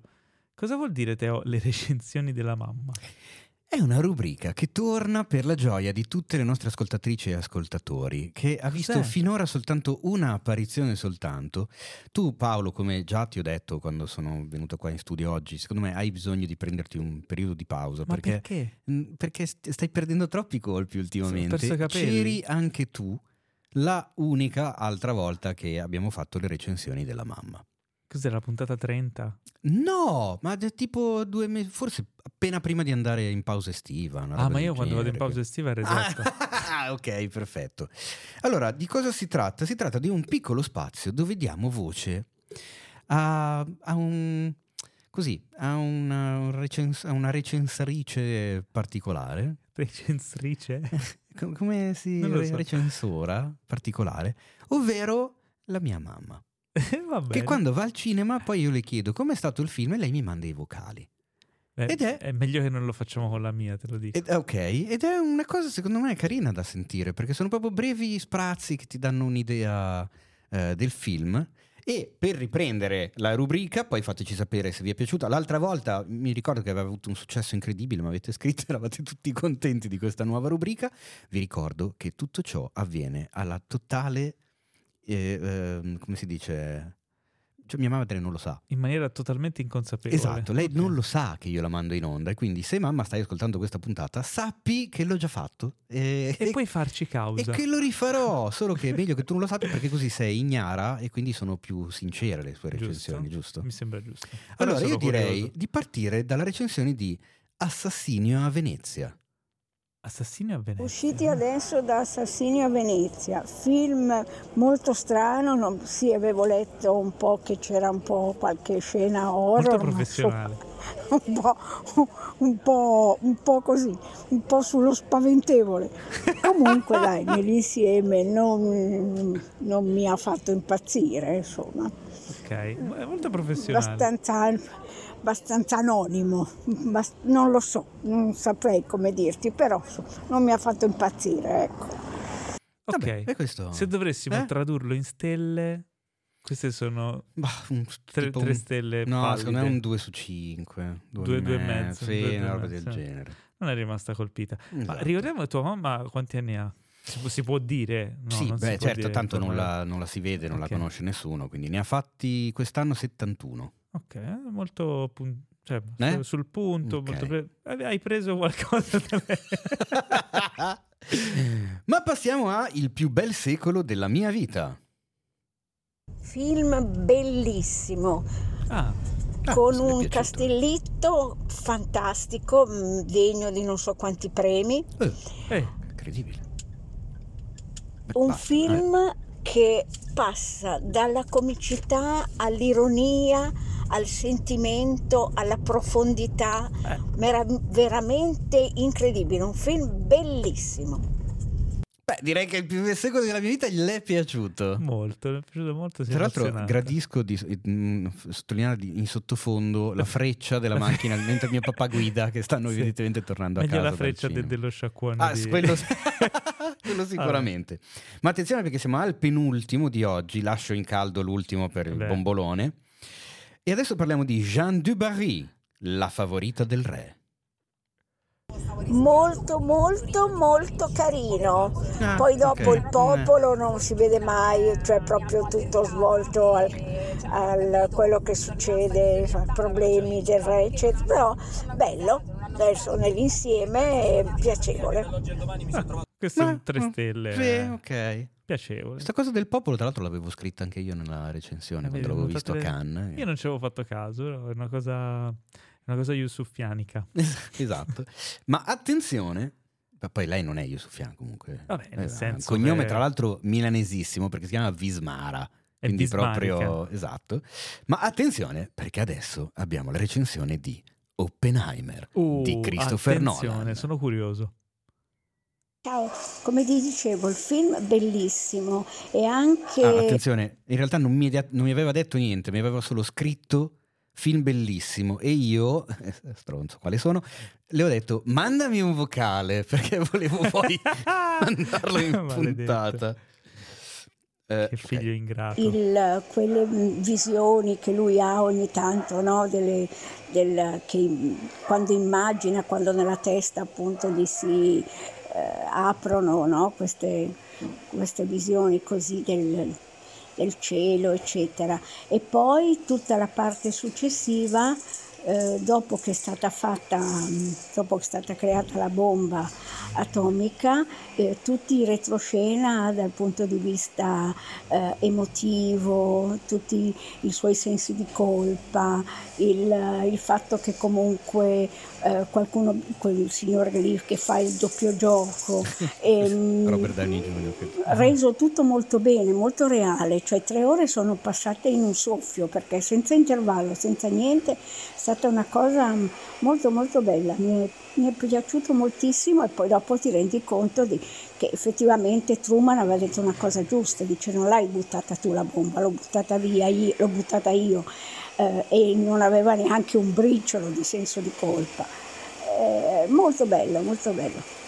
Ah, vedi, eh, Beh, però direi che Oppenheimer le è un film che arriva, vedi, Eh? arriva comunque un po' a tutti. Esatto. Beh, Boh, bello, bello. Chiude per Eh, questa settimana brava, l'angolino brava Mamma di te. delle re- però- anzi le ignare recensioni della mamma. Miss Vismara eh, ha fatto centro ancora una volta. Esatto.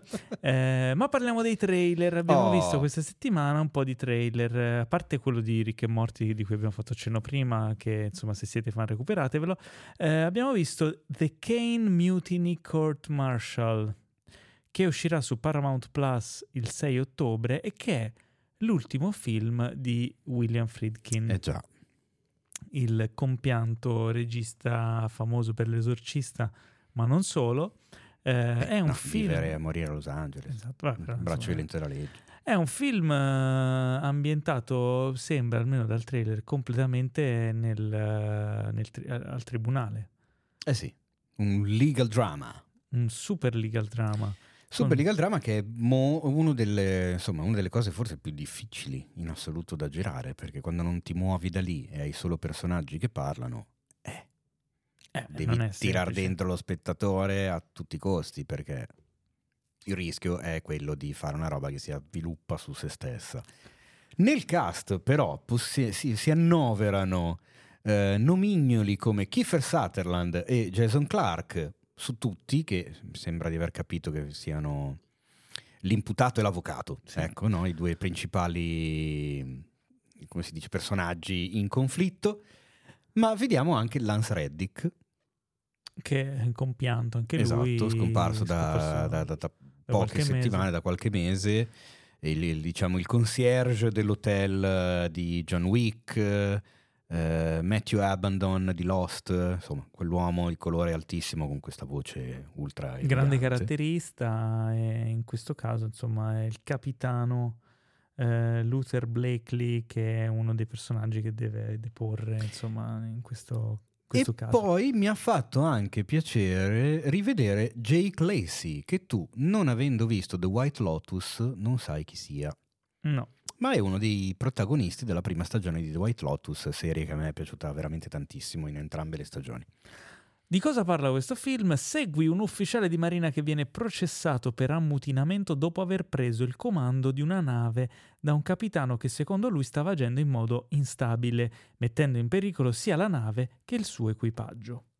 Quindi chi avrà ragione? Eh, è interessante, poi comunque è stato presentato a, alla Mostra del Cinema di Venezia, eh sì. Eh, comunque l'ultimo film di William Friedkin. Eh, eh ecco,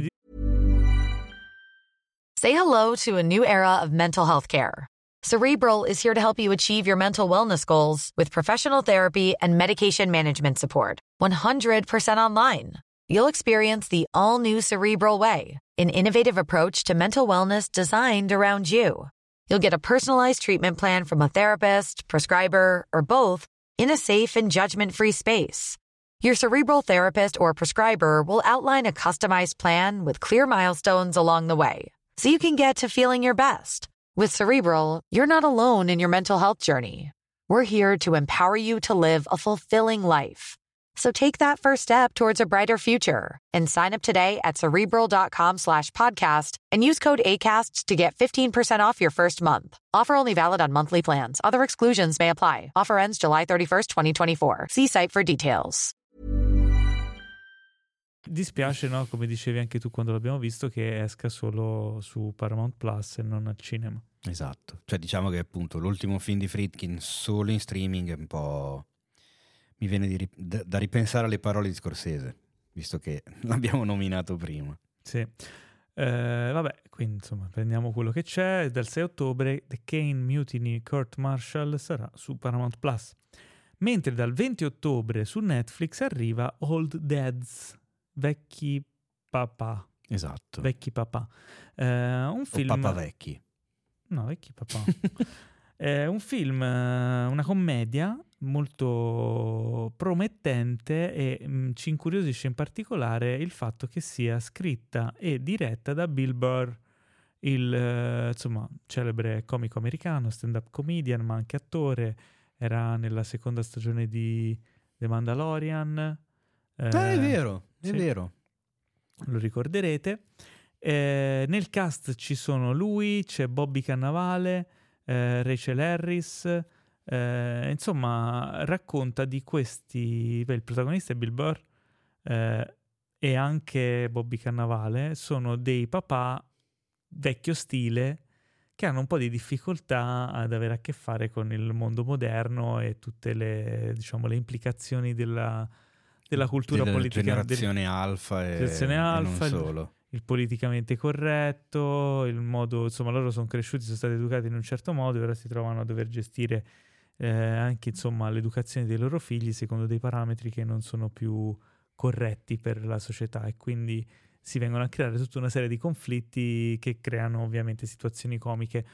Eh, loro sono tipo hanno una società che viene venduta a dei giovani dei millennial e si ritrovano a, insomma, anche ad affrontare sul posto di lavoro questo, questo conflitto eh, tra la loro generazione e quella moderna.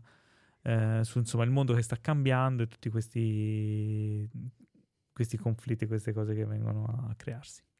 Molto, sembra molto simpatico, sono curioso. Nel cast eh, ci sono tanti bravi comici. E, mh, secondo me promette bene. Io sono, sono, non lo so. Perché a volte queste cose qui possono un po', diciamo, deragliare, è vero, però... Sì, più che altro, sai cosa? È proprio una questione personale mia di preferenza, nel senso che eh, io Bill Barr devo ancora decifrarlo, ti dico la mm. verità. Mm. Perché a volte eh, nelle sue stand-up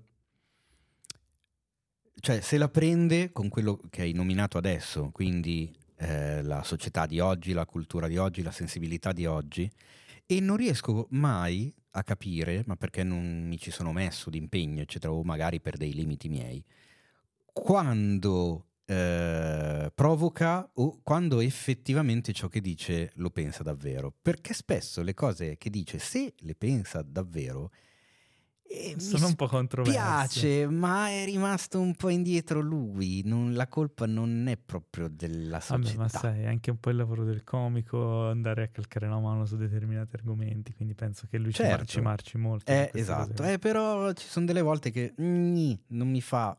Cioè, più che ridere, mi sento un filino di imbarazzo. È vero, ecco. a volte è un po' esagera, però. Non lo so, in questo caso qui, nel, nei termini di un film comunque scritto e prodotto potrebbe essere divertente. Sono, sono curioso, penso che lo, lo, vedrò il 20 ottobre quando uscirà su Netflix. Oh, ci stavo proprio per chiedere quando e dove. Old Dads. Eh, poi invece su eh, Apple TV Plus dal 27 ottobre, quindi la settimana successiva, esce un uh, prodotto molto particolare. Eh, si tratta di un documentario che si chiama The Enfield Poltergeist e racconta di... Allora, da quello che abbiamo capito, perché ora qui vedo che non c'è, non c'è una, una, sinossi, non, non, non, ci sono molti elementi, però da quello che si capisce del trailer, eh, racconta di questo caso Enfield, che tra l'altro avevo già sentito nominare, non, è, non mi era nuovo, ma non ricordo i dettagli ah. di preciso, eh, in cui c'è questa registrazione audio di, una, di un'attività di paranormale di poltergeist. Di poltergeist. E quindi cosa hanno fatto? Hanno preso questa registrazione audio vera e hanno ricostruito la parte visiva. Quindi si vedono degli, di queste scene da film dove però l'audio è quello reale. Il fatto è che però non è neanche solo così, perché eh. in realtà è un documentario dove ti viene anche spiegato che cosa hanno fatto, perché vedi il set, vedi la ricostruzione sì. della casa originale, eh, come, come, concept secondo me è fighissimo. È difficile da spiegare, eh, lo, esatto. stiamo, lo, stiamo, spiegando male perché il, il, trailer riesce a spiegarlo così bene visivamente e come concept, ehm, tanto che all'inizio c'è questa voce da trailer di film horror vecchi che sembra quasi una roba un po' così, un po' alla buona o quasi co- con un effetto comico. In realtà no, poi addentra, si addentra nell'argomento ed effettivamente è inquietante e il modo in cui viene raccontato tutto questo contesto lo rende parecchio affascinante. Secondo me è da tenere d'occhio come, come prodotto, è una cosa fresca, diversa, abbastanza originale, se non altro come tipologia di documentario. E poi ricordiamoci che comunque eh, per adesso Apple TV Più ci ha deluso veramente in maniera rara e quindi insomma un'occhiatina ai loro prodotti io gliela do, gliela do sempre molto volentieri. Sì. Tra l'altro, parentesi, non l'ho ancora finita, ma presto la finirò e se volete ne parlerò in puntata.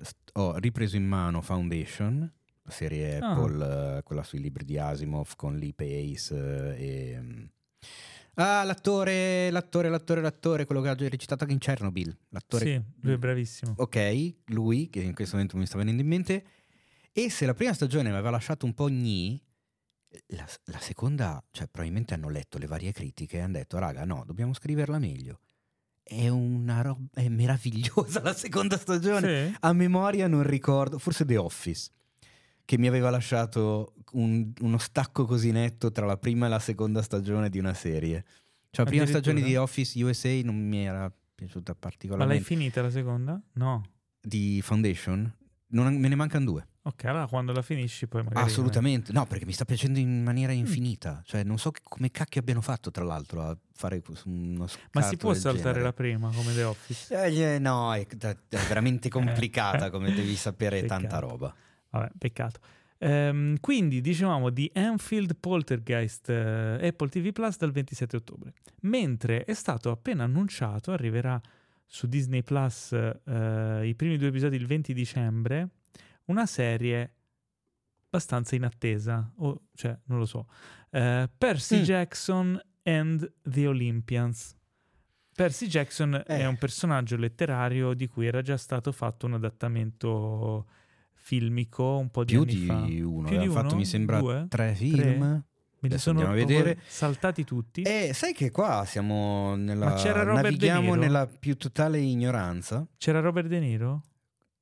Robert De Niro. No, eh. No, Quello cos'era? Pierce Brosnan. C'era Peter... E in pers- e qual, e era... Qual era quel fantasy dove c'era anche Robert De Niro?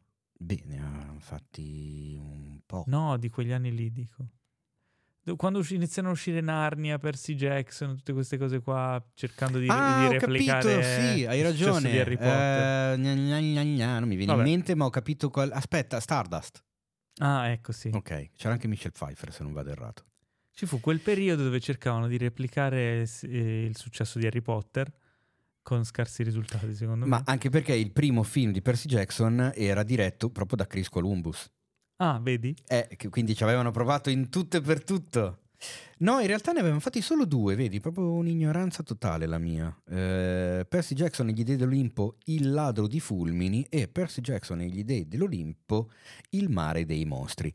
Ora, se all'ascolto c'è qualcuno mega fan della saga, dei romanzi, scusateci, perché su, questa, su questo Siamo argomento siamo deboli. veramente fallaci. E Eh, quindi ci stiamo un po' arrabattando. Percy Jackson è un semidio Ok. e conduce una missione attraverso l'America per prevenire una guerra tra gli dei dell'Olimpo. Ma io mi sa che il primo, tra l'altro, forse l'avevo anche visto, l'ho rimosso. Forse anche... No, io no, non l'ho visto. Boh. Questa serie... eh, Fateci sapere se vale la pena recuperare i primi due film. Ah, questa serie comunque ri- ripercorre un reboot di tutta la, la storia, mm, prodotto, prodotto per Disney Plus. E mm, il trailer sembra ben realizzato, insomma, sembra che abbiano messo in campo forze notevoli, però nel cast non mi sembra di vedere. Ah, nel cast, tra l'altro, c'è anche qui Lance Reddick. Esatto, sì, è una cosa abbiamo fatto, a cui abbiamo fatto caso, che insomma ci ha fatto sorridere con un po' di malinconia, perché insomma, io personalmente ho recuperato John Wick 4 su Prime Video poco, poco fa, quando Lance Reddick già non c'era più. Eh, poi viene fuori il, il trailer, due, due trailer di fila in cui c'era lui, e mi ha detto ammazza, ha fatto proprio, ecco no, forse ammazza non è la parola giusta. Tra Eh, l'altro, Lance Reddick che interpreta Zeus. Quindi anche sostituirlo poi in un'eventuale seconda stagione non sarà semplice. eh no. No, sto vedendo il cast, in realtà c'è Hermes eh, che è Lin Manuel Miranda. Oh, grande! Ma c'è anche Jason Manzucas. C'è Manzucas che è Dionisio. Che c'è una faccia che mi fa impazzire. E poi c'è. Ares che è Adam Copeland, che conoscerete meglio come Edge, eh, il famoso wrestler WWE. Ah, ok, no, io non. Infatti dicevo chi? Però tu Sei sei. ignorante. Eh, vabbè, beh, sì, no, io di quella roba lì non sono mica come te. sei, che igno- sei- ignorante in ormai materia. sei dentro il Ah, wrestling. Edge, tutto dai, proprio- Edge lo conoscono tutti. Allora, e ti, ti ripeto, il mio, periodo, il mio periodo del wrestling va da Coco Beware con Hulk Hogan e Ultimate Warrior fino a The Undertaker. Cioè Undertaker io è l'ultimo che ho visto, che Eh, era la te era una novità, novità, del momento ok. totale che dici "Eh, chi è questo qui vestito da becchino, alto due metri, con i capelli unti, con sto sguardo truce. Guarda, ecco, la The no- Undertaker era la novità totale. Poi la- non l'ho più eseguito. io la il notizia so cattiva- cosa sia. è che si è ritirato. La notizia buona è che è Mm. ancora vivo. Ah, ok, bene. E Coco Beware? Eh, non lo so, potrebbe non essere più tra noi, non lo so. Ecco, per rispondere alla domanda di Jimmy, anche un film sulla carriera di Coco Beware, secondo me potrebbe regalare Non, qualcosa. non so se definirlo sport. Non so però perché mi è rimasto in testa quello lì che faceva finta di essere un pappagallo. Quindi, eh, Percy Jackson e gli dei dell'Olimpo su Disney Plus 20 dicembre, primi due episodi insieme, poi una settimana. E poi abbiamo visto il trailer di All of Us Strangers, che uscirà al cinema il 22 dicembre, credo negli Stati Uniti per ora. eh, e che è. Come, come lo raccontiamo questo, questo film? È un, è un dramma. eh, direi, con- innanzitutto va eh, sottolineato che il cast, i due protagonisti principali sono del calibro di Paul Mescal, ovvero protagonista di After Sun, candidato agli Oscar eh, di quest'anno. Non per After Sun, però aspetta perché eh, si è beccato la nomination. No, invece sì per After Sun che pirla. Mi ricordavo, no, avevo confuso, non so perché, ho fatto un ragionamento strano. E Andrew Scott, che io ritengo uno dei più grandi attori contemporanei, purtroppo Bravissimo. semi sconosciuto. Se avete visto Sherlock con Benedict Cumberbatch è Moriarty. Sì, Ed è anche il, il tassista di Smithereens, uno degli ultimi episodi di Black Mirror. Giusto per darvi un'idea di chi è, è un attore secondo me strepitoso. E poi ci abbiamo anche Claire Foy e Jamie Bell, che ah, dai tempi di Billy Elliot eh, ha messo Beh. su qualche anno sulla faccia. All of Us Strangers, ehm, la, la storia è questa, uno sceneggiatore che dopo aver incontrato un suo vicino viene portato nella casa della sua infanzia dove scopre che i genitori, creduti morti da tempo, sono ancora vivi. Eh? Interessante. Eh, direi. Eh, molto ben girato, fotografia particolare, eh, insomma, ha riscosso anche a livello di critica diverse lodi, siamo curiosi, e, insomma, ha girato un po' di festival. eh, Vedremo, vedremo. Addirittura vedo qui un Metascore 98. Eh, ma ragazzo, secondo me, cioè, a me il trailer ha- è, è già stato in grado di emozionare. Poi con questo cast. Quegli attori, secondo me, sono spettacolari. Andrew Scott, ripeto, è uno degli attori che mi emoziona di più in assoluto. Ho visto un suo monologo dove c'è lui in una stanza e basta, che comincia. Si chiama Waves, se riuscite a recuperarlo. E, beh, insomma, è- secondo me è veramente eccezionale. Bene. Se ci volevamo fermare e chiudere in bellezza, potevamo finire qui, e invece no, abbiamo deciso di aggiungere un altro film. Che sai che invece, secondo me. non lo so. Si Eh. intitola Butcher's Crossing. Eh, è un western, genere che a me piace, insomma, Ecco. che apprezziamo anche perché se ne vedono pochi ultimamente. La star di questo film è Nicolas Cage. Yes, che è un po' più pelato rispetto a Dream Scenario, il, il trailer che abbiamo commentato settimana Sì, ha scorsa. pe- perso ancora più capelli. Esatto. Se, se avete presente eh, John Travolta adesso, il look di John Travolta, no? Eh, pelato con la barba, è quello, praticamente sembra John Travolta e ti viene in mente Quindi, Face Off. esatto, Eh, 26 anni dopo, Face Off si è a tutti Si è gli avverato. effetti realizzato. La storia è questa: Will Andrews abbandona Harvard per trasferirsi nel selvaggio, cioè penso voglia dire ne... into the Ma wild. che no? cazzo hai fatto Google Translate? Non lo so, penso di sì. Ehm, nel come si dice? In italiano come to si the way nel nel, selvaggio? nel far west, nel, Nel selvaggio, nel come lo selvaggio, traduci? Nel- nella selvaggi... no, nel, eh, Nel selvatico, no, neanche nel selvatico. Nel- Nella natura. Nella natura. Nella Eh, natura selvaggia. eh, vabbè. Eh? Eh, si stabilisce nella cittadina di Butcher's Crossing nel Kansas e mette a rischio la sua vita e la sua sanità mentale dopo unirsi a un gruppo di cercatori di bufali. Dopo essersi unito a un gruppo di cercatori di Vabbè. bufali. Che bello quando fanno queste cose. Eh, hanno tradotto questa sinossi probabilmente dall'inglese con un traduttore automatico e Eh, questa è la esatto. sinossi ufficiale italiana. Comunque, ehm, sembra ben girato. È uno di quei trailer dove ti mettono le citazioni delle recensioni, no? Sì. È incredibile, bellissimo, girato benissimo. gorgeously shot. Gorgeously shot. Però poi ti viene sempre il dubbio che, ma eh, siamo sicuri? Siamo sicuri? Però vogliamo vedere, dai, anche perché un western ogni tanto ci sta e, John, e Nicolas Cage che fa John Travolta è sempre simpatico. Eh, se siete fan dei western e di Nicolas Cage, guardatevi questo trailer, Butcher's Crossing. Ehm, potrebbe ispirarvi. E non solo, perché il ragazzino che appunto lascia la città per andare nel Kansas è interpretato da Fred Hack- Hackinger. E chi è? Tu mi dirai, Fred Hackinger è un attore nato nel 99 che ha già qualcosina a, come si dice, a curriculum, tra cui film con Steven Soderbergh, un film con Paul Greengrass, quello con Tom Hanks, Notizie dal mondo, Mhm. eh, La donna alla finestra di Joe Wright, ma la prima stagione di The White Lotus. Ah, E quindi, vedi? vedi? il cast di White Lotus, che secondo me, ripeto, è una serie da recuperare, sta lavorando e sono molto felice perché li trovavo tutti molto in gamba. E lui è, se vi ricordate, se- per chi ha visto la serie, nella prima stagione è il fratello di Sidney Sweeney, ovvero la bionda di Euphoria, per capirci. Il fratello maltrattato della bionda viziata. Bene. Questo era l'ultimo trailer, Butcher's Crossing, che uscirà prossimamente al cinema, non c'è ancora una data definita né per gli Stati Uniti né per l'Italia, eh, vi, tene- vi terremo aggiornati. È il momento invece di parlare delle recensioni dei film che abbiamo visto questa settimana, film e serie. Olè! Eh, e direi di iniziare proprio con eh, l'attesissimo nuovo film di Neil Blomkamp che non, eh, non, usciva con un nuovo film da un po', da Ciappi se non sbaglio. Ha avuto un periodo in cui ha fatto corti su, su YouTube, ha, ha avuto vari progetti che sono naufragati, però è tornato al cinema. Allora, in realtà eh, Ciappi, che è il titolo originale in Italia, era arrivato come Human Droid. Giusto. Eh, Io lo chiamerò con, sempre Ciappi, però sappi. Anche a me viene da chiamarlo Ciappi, anche perché il personaggio poi nel film si chiama, il robot sì. si chiama Ciappi, quindi con i di Antwoord che, che recitano anche nel cast, i due pazzoidi musicisti.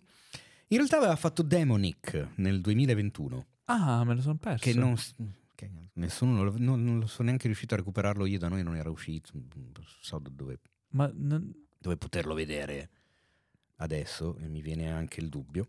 Ma tu hai buttato lì la cosa dei corti su YouTube. In realtà, secondo me, Blomkamp ha fatto una figata totale. E sono corti che adesso potete recuperare su Netflix perché anni e anni dopo Netflix se li ha presi e li ha messi a catalogo. In teoria dovrebbero esserci ancora. Mm, due anni fa, in tempo di pandemia, ammazza, sono già passati tre anni e passa, vabbè, erano usciti in quel periodo lì e secondo me li trovate ancora. Uh, che cacchio ha fatto quest'uomo? Ha tirato su un sito, un progetto dove praticamente dava spazio a dei cortometraggi di fantascienza, visto che comunque il tema che lo ha sempre affascinato e che lo ha reso famoso, ma con la possibilità per tutti gli utenti del sito di poterli scaricare, rimontare, remixare, eh, prendere la storia e eh, allungarla, girare della roba nuova per infilarcela dentro, cioè era una sorta di progetto collettivo. Gli Oats Studios. Mm. E secondo me è una cosa ultra originale che boh, mi aveva colpito quando l'avevo visto. Beh sì, all'epoca aveva fatto abbastanza notizia. Poi io non li ho visti, quindi non... No, non io invece me li ero visti ed erano... Ce n'è uno anche con Sigurney, come fai a non averlo visto? Eh, non visto. Si vede proprio per legge, bisogna vedere tutto quello che fa quella donna. Allora, eh, non mi aspettavo di essere io colui che avrebbe parlato di Gran Turismo, però... Se poi ne parliamo insieme. Va bene, parliamo insieme, tanto l'abbiamo visto insieme l'altra sera al cinema, in lingua, film con David Harbour, ovvero lo sceriffo di Hawkins di Stranger Things, e Orlando Bloom, ovvero Legolas, il Signore degli Anelli, con 25 anni in più sulla faccia, che si vedono tutti in questo film. Però, che cos'è? È la storia vera di un eh, ragazzo eh, inglese, brit- britannico, appassionato del videogioco, anzi del simulatore di guida chiamato Gran Turismo, uno dei videogiochi più famosi per i giocatori PlayStation. Nonostante la mia, uh, come si dice, Ign- ignoranza in materia. Um, il mio essermi bandito da solo per credo 15 anni dalle console Addirittura io conosco molto bene Gran Turismo perché ci ero impazzito a Gran Turismo e Gran Turismo 2, quindi fate voi i conti di quanti anni si parla.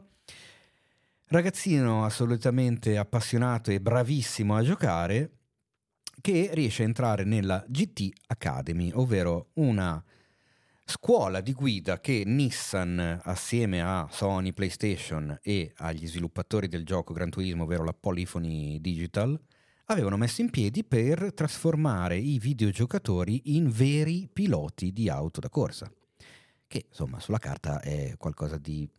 Mm, come si dice? Mm, Straordinario. Sì, ma anche non di, di, tanto sano da pensare, cioè nel senso effettivamente il primo pensiero è come fai a passare dalla cameretta dove guidi, va bene, col volante, quello che vuoi a guidare delle auto vere che vanno davvero a 300 stack, cioè nel senso a 300 km orari sui circuito contro i piloti professionisti. Beh, però bisogna considerare... È una scommessona bis- rischiosa. Bisogna considerare anche che Gran Turismo aveva la caratteristica che poi usavano tanto per la promozione dei giochi, che le piste e le auto erano, erano molto fedeli esatto. alla, alla diciamo, controparte reale, tanto che avevano fatto i test con dei piloti professionisti che facevano il giro sulla pista reale e sulla pista virtuale negli stessi minuti e secondi tra la, insomma, la realtà e il gioco, quindi era molto molto fedele. Quindi una, una volta che un ragazzo faceva dei tempi straordinari sul gioco, in teoria li avrebbe potuti fare anche sulla macchina vera, con chiaramente un po' di allenamento eh. fisico eh. perché comunque non è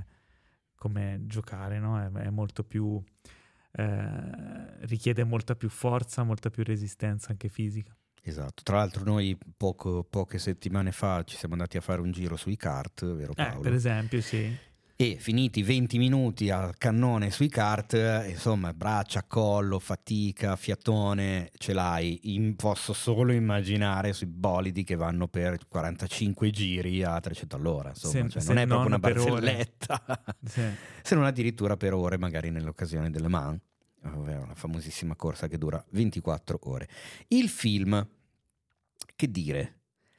Parto dal fatto che non mi ha fatto impazzire del tutto. Mentre guardavo il film c'era continuamente un qualcosa che mi diceva ah, non, mi, non, funziona, anche se non riuscivo bene a capire che cosa. E dopo un po' ho messo insieme i pensieri e secondo me nel film ci sono molte belle idee, ma buttate in maniera poco coerente, poco, non si amalgama bene il tutto.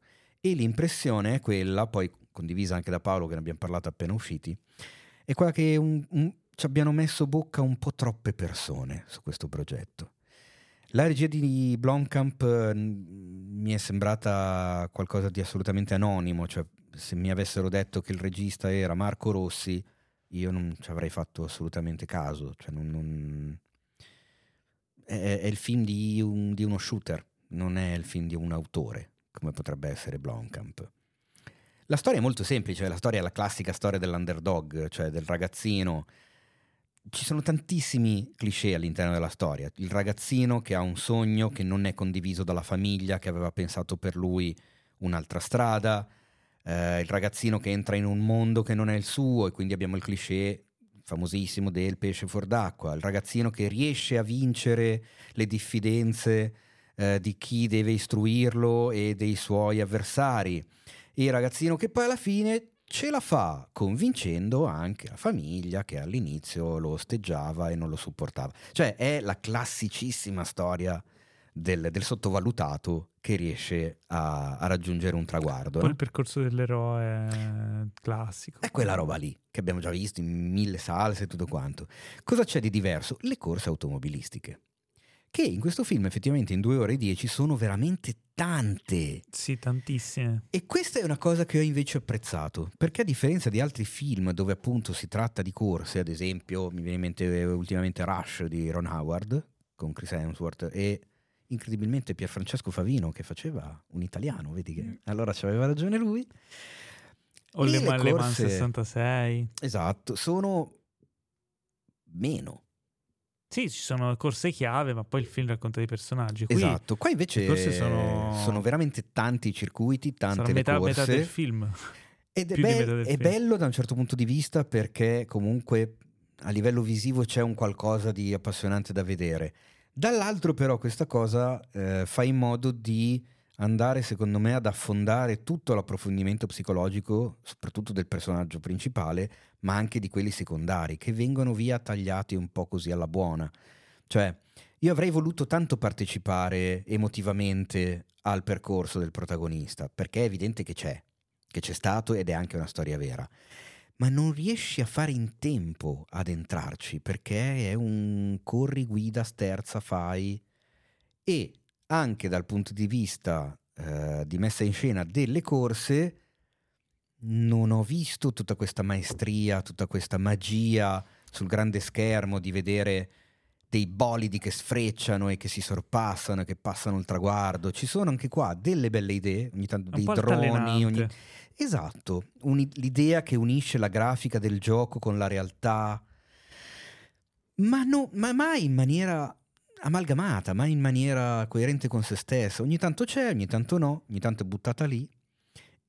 Aggiungi a una fotografia che come mh, mm, color grading o come inquadrature banalmente non mi ha fatto particolarmente impazzire. Ah, non lo so, cioè, ecco, lo, se, se prima Lascia parlavi di stelline, boh, gli darei un, so, un 2,5 su 5. Cioè, una cosa che sì, va bene. Devo sì. dire, allora, lati positivi, secondo me il cast sono stati bravi.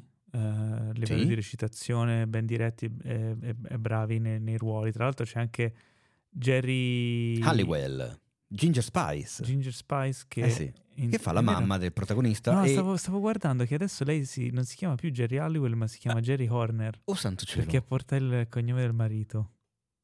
Comunque, beh, lei. Beh, eh, io la Ginger chiamerò Spice. sempre Jerry Halliwell. Anch'io. E tra l'altro il E- padre invece è il grandissimo Jimon Unsu. Sì. Eh, E- Dai tempi del gladiatore mi è sempre piaciuto un sacco quel figliolo. Bravi anche i, i ragazzi. E scopro guardando il cast una cosa che mi sconvolge, e cioè che Kazunori Yamaguchi, Yamauchi, il creatore di Gran Turismo, in realtà non era lui, ma è interpretato da un Beh, attore. Ma perché pensavi fosse lui? Pensavo fosse lui perché non Ma dice perché? nulla. Perché era un cameo figo, cioè l'avrei fatto fare a lui. Beh, all'anima del cameo comunque c'è nel film. Vabbè, non dice nulla. Ah, sì, ho capito, però meglio prendere un professionista Io rispetto a uno io ero- sviluppatore di giochi. Vabbè, ero convinto convinto? Non pensate. Cioè, mi ero emozionato, che bello, hanno fatto fare il cameo a Yamauchi. Cioè. Ma sto male. Ma probabilmente era impegnato a lavorare su Gran Turismo 7, quindi Eh, non poteva. esatto. Ehm, Incredibilmente eh, mi, mi è piaciuto David Harbour, che Sì. non è un attore che mi ha sempre... Anzi, di solito non è che mi faccia...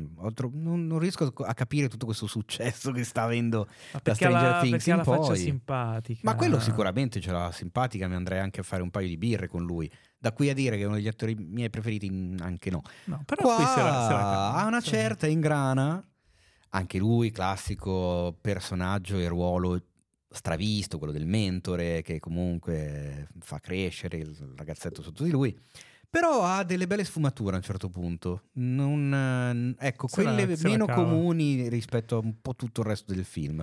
Un po' più piatto invece Orlando Bloom, ma è la È scrittura del ruolo, personaggio che non lo aiuta. che è l'organizzatore di, questo, di tutto questo, diciamo, eh, trovata di marketing, perché poi Esatto. è quello che voleva essere. Allora, quello che invece non, quello che a me non è piaciuto, a parte le cose che hai detto tu, su cui sono d'accordo, è il fatto che il film anche è un film sperimentale, una cosa nuova che non è mai stata fatta, perché va a prendere eh, un videogame che non ha storia, perché è un simulatore, va a raccogliere la storia che è successa realmente da un esperimento di marketing e portarla sullo schermo come uno storytelling.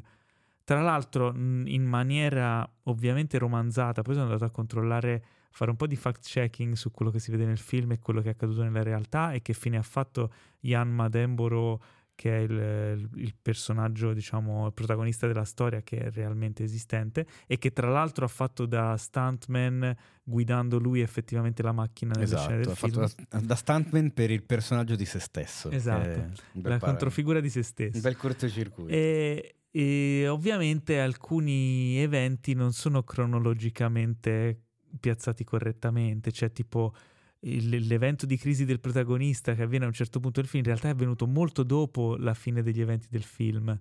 Però ci sta come costruzione, la costruzione degli eventi e di come è messo insieme il film va bene per quello che vuole essere. Quello che non mi è piaciuto è il fatto che si evince, specialmente eh, per me che sono super fan di Gran Turismo, eh, cioè nel senso sono proprio dentro e- ed è uno dei miei giochi preferiti, vedere palesemente che Neil Blomkamp secondo me ci ha giocato mezza volta. cioè non ha idea di cosa sia Gran Turismo, ci sono delle scene che fanno riferimento a grammatiche di altri giochi in maniera...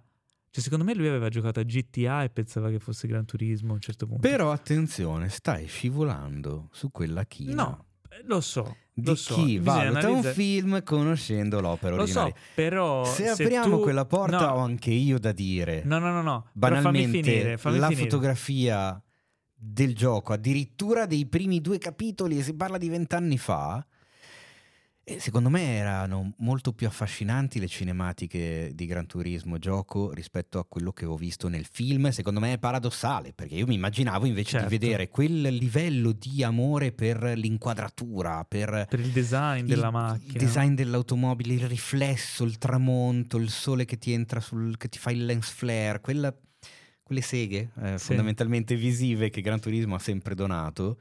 Nel film con la potenza cinematografica, con dietro un autore come Blomkamp. E invece questa cosa non c'è. Ma questo è un appunto da chi conosce il gioco. Se ti, se ti dovessi fare l'appunto da, da fanboy del gioco, manca la musica di Gran Turismo, il, il tema principale di Gran Turismo, Mo- Anche. Moon Over the Castle. C'è un accenno piccolissimo che tipo se ti distrai un attimo te lo perdi.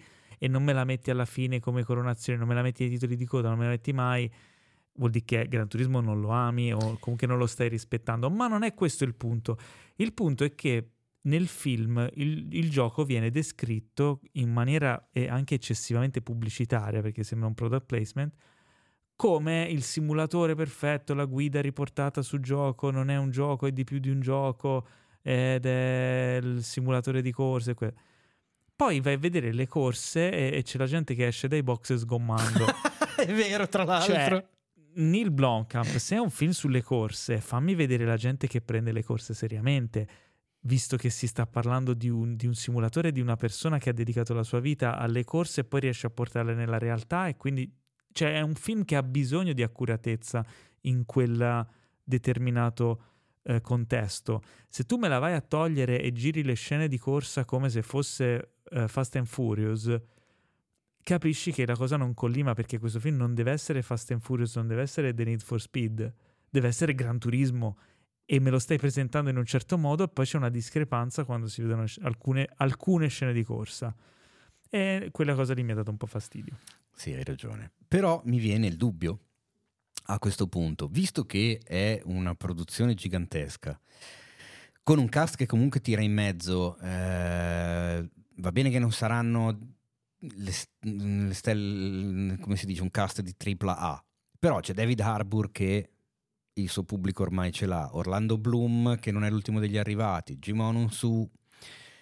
C'è dietro PlayStation Productions, perché PlayStation titoli, Studios. PlayStation Studios. Nei titoli di testa io per la prima volta ho visto la grafica della presentazione della casa di produzione di PlayStation che con Credo... un laserino azzurro ti crea tutti i personaggi più famosi, vedi addirittura The Last of Us, vedi God of War. Se eccetera. non sbaglio, anche Uncharted era di PlayStation ah, Studios. Che non ho visto perché ne me ne aveva io. parlato Dio guardi talmente male che non, mm. sono, non mi ci sono approcciato. Uh, poi non conoscendo neanche il gioco non avevo neanche la curiosità di vederlo, quindi se mi dici che è un film poco riuscito... Che, che... Giocati il gioco. Che mi fa... Ok. Um, possibile che PlayStation, quindi Sony, eh, non abbia avuto più di tanto voce in capitolo sulla realizzazione del film perché a questo punto no, mi risulta secondo me ce l'hanno avuto ma le persone sbagliate cioè nel senso che perché allora delle... non me lo fai le sgommate ci sono delle me, spinte non mi fai delle cioè hai capito cosa voglio dire loro secondo me si concentrano sui dettagli tipo fammi vedere di più il gioco fammi vedere più prodotti Sony fammi mm. vedere questo il lettore di MP3 Sony capito, quando tutte, apre il pacchetto tutte queste cose più da marketing mm. poi non penso che Yamauchi abbia avuto voce in capitolo sul, sul film se no li avrebbe fucilati se sgommavano in uscita dai, dai, box. È quello che mi sto chiedendo, infatti. Yamauchi stava giocando. A questo punto, se non era neanche lui quello che appare nel video, nel film, figurati. Comunque, non, non, non, lo reputo un brutto film, lo reputo un'occasione mancata. Cioè, per mm. me la sufficienza ce l'ha perché comunque mi sono divertito a vederlo, emozionato, però si poteva fare di molto meglio. Peccato. Peccato. Volevi sì, aggiungere qualcos'altro? No, è giusto questa sensazione che mi è rimasta un po' tutto il film, che poi arrivi alla fine e alla fine, voglio dire, lo sai già mentre inizi di vedere un film del genere, inizi a vedere un film del genere dove ti porterà la storia, no? Abbiamo detto prima, il percorso dell'eroe è già scritto, sappiamo già quale sarà il finale. Di solito eh, il protagonista riesce a, ad affrontare tutti gli ostacoli e a ottenere quello che deve ottenere. È il come ci si arriva, no? Che di solito è interessante. E questa cosa mi è mancata tanto. Cioè, è mm. finito il film che sono rimasto lì che ho detto, mm, vabbè, ok. Mm, vabbè. Peccato. Mm, sì, peccato.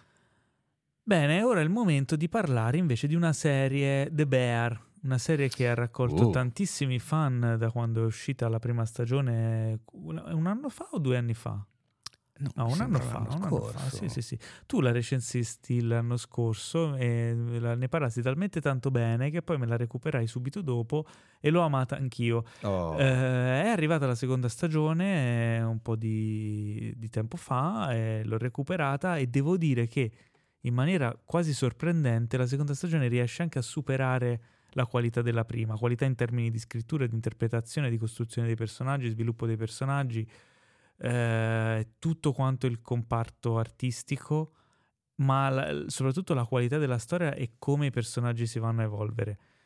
Eh, la storia parla di questo gruppo di persone che lavorano in un piccolo ristorante. Nella prima stagione è, è un ristorante quasi un chiosco, è un, è un, postaccio che viene ereditato da Carmi, da suo fratello che si è tolto la vita e lui cerca di rimetterlo a posto. Carmi che viene da un background di ristoranti stellati, di chef, è uno chef di alto livello e quindi cerca di portare ordine in questo caos di questo piccolo ristorante di Chicago di periferia malandato, sporco e rotto, eh, cercando in questa impresa impossibile di rimetterlo in piedi e dei vari personaggi che lo circondano, che sono gli altri, eh, il cugino Ricci, eh, gli altri che lavorano nel ristorante e la nuova arrivata Sydney, Um, in questa seconda stagione loro cercano di ristrutturare il posto da zero e farlo diventare un ristorante bello, un ristorante di qualità, di alta cucina e quindi la, la, storia di questa seconda stagione si svolge proprio sulla ristrutturazione e la rinascita di questo posto. Ehm, la storia si concentra anche molto di più su, su Sydney che diven- deve diventare la chef di questo nuovo ristorante e quindi sta facendo una ricerca eh, di, di, un nuovo menu per lanciare questo ristorante e tutti i vari personaggi che abbiamo visto allo sbando nella prima stagione che cercano di ricostruire le proprie identità, eh, le proprie professionalità eh, in una sorta di rinascita. È una, è una stagione che parla di rinascita, della voglia di mettersi in gioco, di ricostruire se stessi con la metafora di ricostruire questo ristorante. Ci sono anche un sacco di cameo assurdi, giganteschi, come ci aveva un po' anche abituato leggermente la prima stagione, ma qui tipo c'è il carico da 90 e eh, non voglio dire chi e cosa e come e cosa interpretano gli attori che, che arrivano nella serie, ma voglio fare accenno solo ad una attrice che non dirò che ruolo copre, ma la devo nominare Jamie Lee Curtis che appare nella seconda stagione e che secondo me dà una delle migliori prove d'attrice della sua carriera. Ah, senti, io della seconda stagione ho visto solo ancora per adesso le prime due puntate e non lo sapevo. Non lo sapevi, però ecco. un, secondo me va detto perché è un, uh, è un selling point. Cioè, mm. a un certo punto non ti dico cosa fa, chi è, perché, cose. C'è un, più di un cameo, un piccolo ruolo di Jamie Lee Curtis che è straordinario. Mi ha emozionato, credo, la, cosa, la, la sua interpretazione che più mi ha emozionato che io abbia visto veramente bellissimo. Ma questa cura dei personaggi, cioè, non è un. Se non ci fosse Jamie Lee Curtis eh, in un, a un certo punto della serie, non perderebbe niente la serie. È solo tipo la ciliegina sulla torta, non so come spiegarlo. E non solo lei, ci sono anche altri cameo che direte, oh wow, ma perché? Cosa sta succedendo? Eh, serie magistrale. Eh, recuperatevi The Bear stagione 1 e godetevi anche la stagione 2. Se avete visto la stagione 1, non perdetevi la seconda perché è una, è una, perla. È una perla. Menzione assolutamente speciale, a parte Jeremy Allen White che interpreta Carmi, protagonista. Secondo me lui è eccezionale eccezionale. il ruolo come ne ho visti pochi di recente. Ayo Edebiri che interpreta Sidney, bravissima, tra l'altro sta avendo una carriera fantastica, lanciatissima, anche è la voce di April nel film delle tartarughe ninja animato, mm. eh, ma il mio proprio super eh, lode va a Ebon Moss Backrack che interpreta il cugino Ricci. Ricci che è un attore che adoro dal, dalle, sue, dalle, prime volte che l'ho visto in Girls e le altre, insomma, tut, ogni volta che appare lui c'è da divertirsi perché è veramente un bravissimo caratterista, riesce a portare dei personaggi fantastici. Presente anche in Andor. In Andor anche, sì, ma qui ha un, ha un arco narrativo, il personaggio della seconda stagione è veramente delizioso, ma tutto il cast comunque sono, sono top, fantastici, quindi The Bear eh, non perdetevela, consigliata prima da Teo per la prima stagione, ora da me sulla seconda, quindi insomma. C'è il bollino Cinefest Podcast. Cinefest diciamo, Approved. È su Disney Plus, quindi se siete abbonati alla piattaforma, insomma, ce l'avete lì. Postilla, io adoro Fuck. Vorrei ah, un amico beh. come Fuck. Ma sai che lui è uno youtuber? Sì, lui è un uh, non professionista. Te l'avevo detto l'altra sera. sì, ma pro. non mi avevi detto che era uno youtuber. Lui era uno youtuber che trattava di cibo e infatti è anche il food consultant della serie. Ah, questa non la sapevo, sì. fantastica. Se devo dirla tutta, devo dire un difetto che forse trovo nella serie è che a volte l'accuratezza dei quando fanno vedere piatti stellati, piatti di alta cucina, eccetera, l'accuratezza non è a livello, diciamo, precisissimo. Ci sono alcune Mm. cose che fanno vedere che dici, vabbè, lasciamo perdere.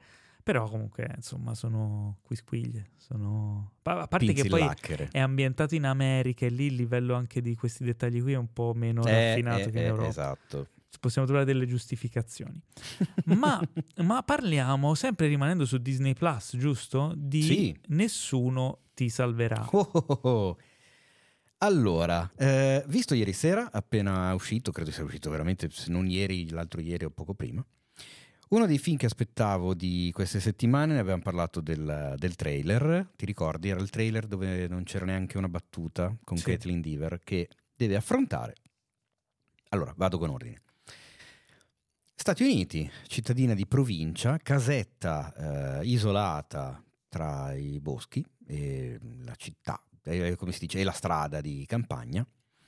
C'è una donna molto giovane che vive da sola che a un certo punto deve affrontare un'effrazione, ovvero qualcuno che le entra in casa. Questo qualcuno che le entra in casa però non è un malintenzionato, un rapinatore, ma sono gli alieni. Allora, parlare della trama, io la- mi fermo qua, Mm. perché parlare della trama significa, secondo me, rovinare l'esperienza. Il film non, eh, come si dice, eh, mi è piaciuto, non mi è piaciuto da impazzire, wow, però secondo me ha molto di interessante, soprattutto molto di originale. E non so neanche se me la sento di andare a sottolineare quali siano le cose così tanto originali, perché anche qua si tratta di una scoperta. Il trailer è evidentemente rivelatorio da questo punto di vista. Tu avevi detto che ti aveva dato delle vibes da... mm, Perché non mi ricordo mai niente? Sto invecchiando a vista d'occhio, questo cane. A Quiet Place. Ah, sì, sì, perché non parlano mai. Esatto, però in A Quiet Place c'è un significato, Certo. nel senso che gli attori, i personaggi cercano di parlare più a bassa voce possibile o di comunicare a gesti, perché gli alieni di quel, di quel film e di quei due film hanno un udito ultra sviluppato che sono in grado di sentire uno spillo a mille chilometri. In Nessuno ti può salvare, le battute all'interno di un'ora e mezza di film saranno forse 4-5 in tutto, ma non c'è quella spinta, è una scelta di messa in scena. Mm. E qua diventa molto più interessante la cosa, Ah, figo. Perché Beh, se ci pensi, se uno è da solo in casa non è che parla da, solo, no? Esatto, chiaramente non è l'unica, l'unico personaggio essere umano del film, quello della protagonista, ce ne sono altri. Ma il film, senza appunto usare mezza linea di eh, dialogo, mezza battuta, ci fa capire quali siano le sue interazioni, il suo rapporto con, eh, con la cittadina ed è un rapporto pessimo per un qualcosa che è successo nel passato, che chiaramente a un certo punto viene fuori. Il, eh, il film è un'enorme metafora sull'alienazione, mh, al di là del gioco di parole, eh, sull'alienazione de- della società contemporanea, sul fatto di sentirsi esclusi da un qualcosa e di essere gli unici a essere fuori da un gruppo. La protagonista secondo me regge sulle spalle un film molto complicato da quel punto di vista, perché è protagonista assoluta e totale. Eh, ci sono molte idee interessanti e originali, mm, un sound design molto curato, una fotografia interessante. È però un film che secondo me non si risolve del tutto, mette in pentola forse a un certo punto qualche ingrediente in più e quindi andando di metafora gastronomica, visto che abbiamo appena parlato di The Bear, la ricetta risulta un filino non riuscita del tutto, ecco, Mm. anche se ne ho capiti gli intenti, ho capito la volontà degli sceneggiatori anche sul finale, che sono curioso di leggere i vostri pareri quando lo avrete visto. È sicuramente un film eh, consigliato per passare una serata, viene venduto come horror, ma in realtà di elementi horror ne ha veramente un paio e se siete persone facilmente impressionabili direi che potete stare tranquilli. Eh, è un thriller di fantascienza, chiaro, ti mette tensione, ti mette agitazione, eh, ma non ci sono. Non è una tensione insopportabile, diciamo, e non ci sono neanche delle scene talmente esplicite, splatter da, da vergognarsi o da, da, da, tirarsi il lenzuolo sugli occhi, ecco, per capirci. È un esperimento interessante. Eh, fa Tra... sorridere vedere che appunto è su Disney, ma chiaramente parliamo di un, di un prodotto, un prodotto ex, Hulu. Eh, ex, eh, dovrebbe essere 20 Century se non vado errato. Di Hulu, era uscito su Hulu. Era Hulu, ok. Eh, tra l'altro il regista Brian Duffield, regista e sceneggiatore, lo sceneggiatore di Love and Monsters, eh, che guarda The, The Divergent Series Insurgent e La Babysitter. Se andate a risentirvi la mia recensione nel podcast di Love and Monster, eh, sai che non l'avevo fatto casa questa cosa? Mm.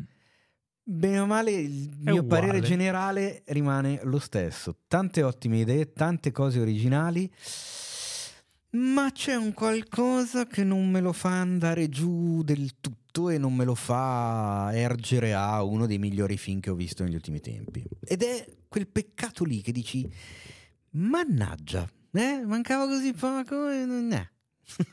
Rimani un po' fuori. Ci sono, ecco, però diciamo che come consigliavo Love and Monster, se vi ho consigliato di vedere comunque Love and Monster, nessuno ti salverà, lo consiglio un po' di più.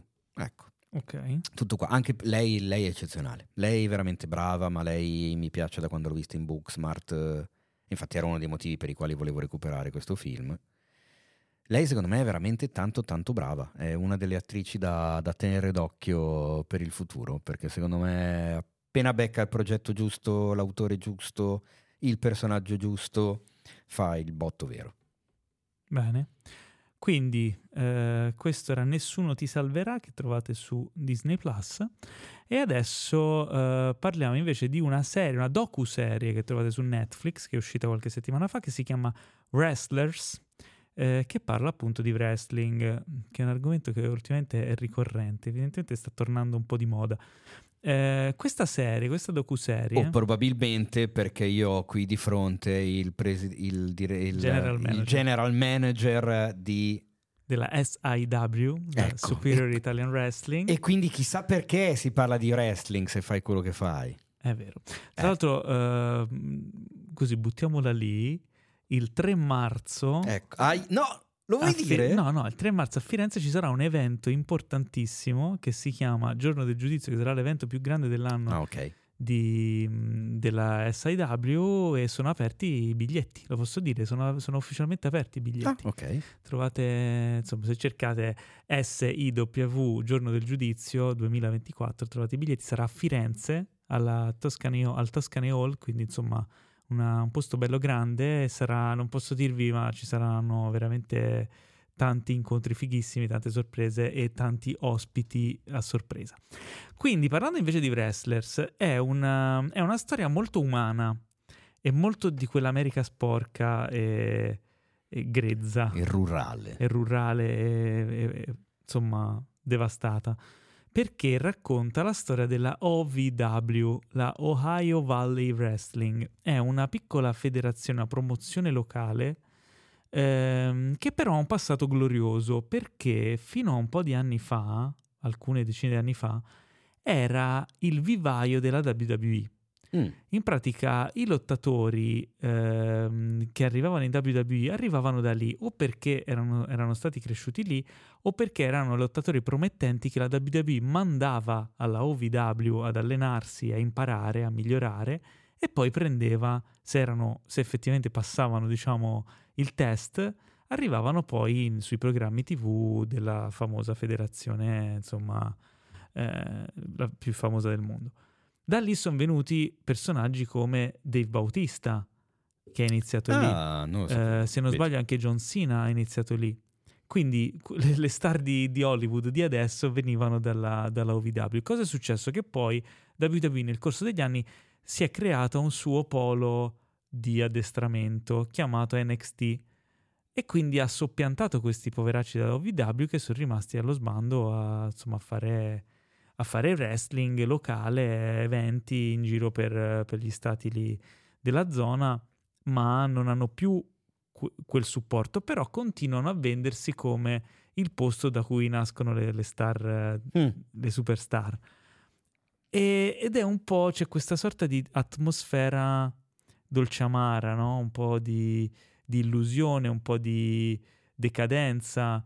Ehm, ci sono delle situazioni in cui c'è il uh, Al Snow, che è l'addestratore, che è un ex wrestler, uh, all'epoca insomma ha avuto anche una discreta fama durante la sua carriera, che adesso lui fa l'addestratore del, della federazione, ma scrive anche le storie e fa da producer del loro show TV che, che mandano sulle TV locali e credo anche su, su YouTube. Eh, e lo fa con la passione di come se stesse facendo un programma visto da milioni di persone come la WWE. Per lui è la stessa cosa. Poi c'è, un, c'è, invece un'altra persona che ha acquistato la compagnia che cerca di ritornare, cioè di avere un ritorno dei suoi investimenti e quindi è più incline a magari meno storie lunghe più cose che possano far arrivare gente, far, mm, arrivare certo. spettatori, pubblico pagante per portare a casa la pagnotta.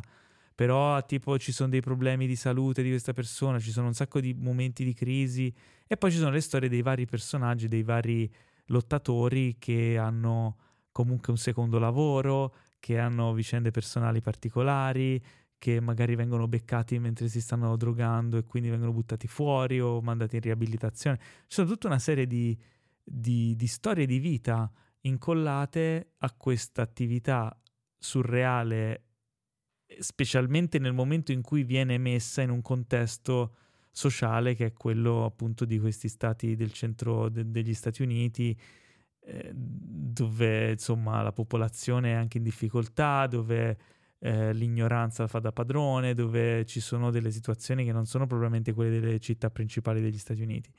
E quindi è una sorta di spaccato dell'America visto attraverso eh, l'attività del, del pro wrestling e di questa piccola federazione un tempo gloriosa.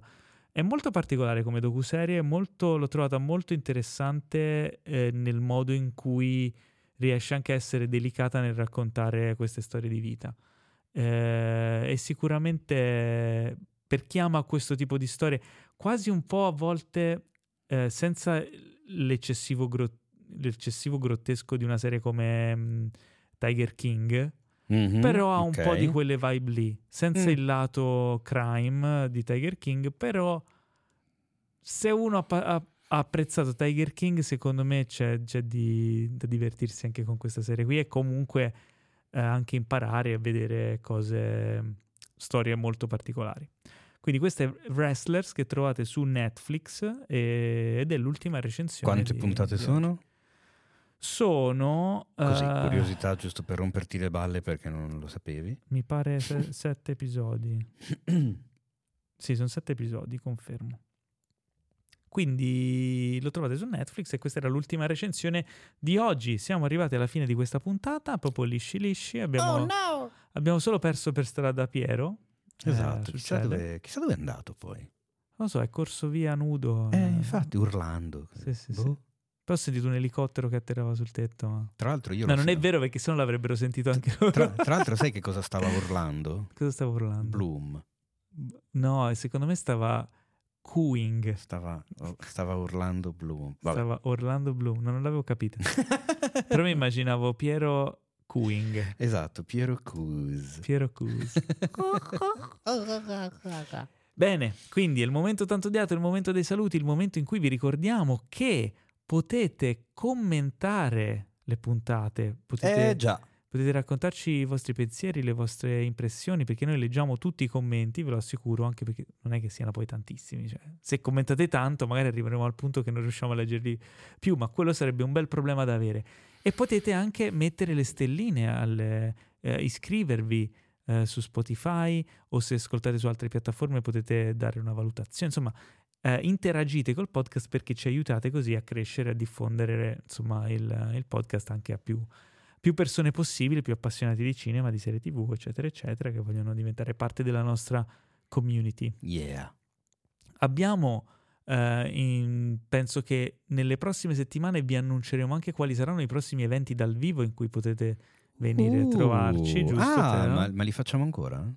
È vero, siamo stati un po' fermi, per questo lo sto dicendo, siamo stati un po' fermi, ma abbiamo mi, è, mi è ricominciato. stato chiesto, infatti. Abbiamo ricominciato a lavorare anche su quel fronte perché ci piace molto, perché parliamo di cinema ed è bello anche portarvi al cinema Eh, con noi, no? E esatto. stare tutti insieme. E vedervi al cinema vedervi. con noi.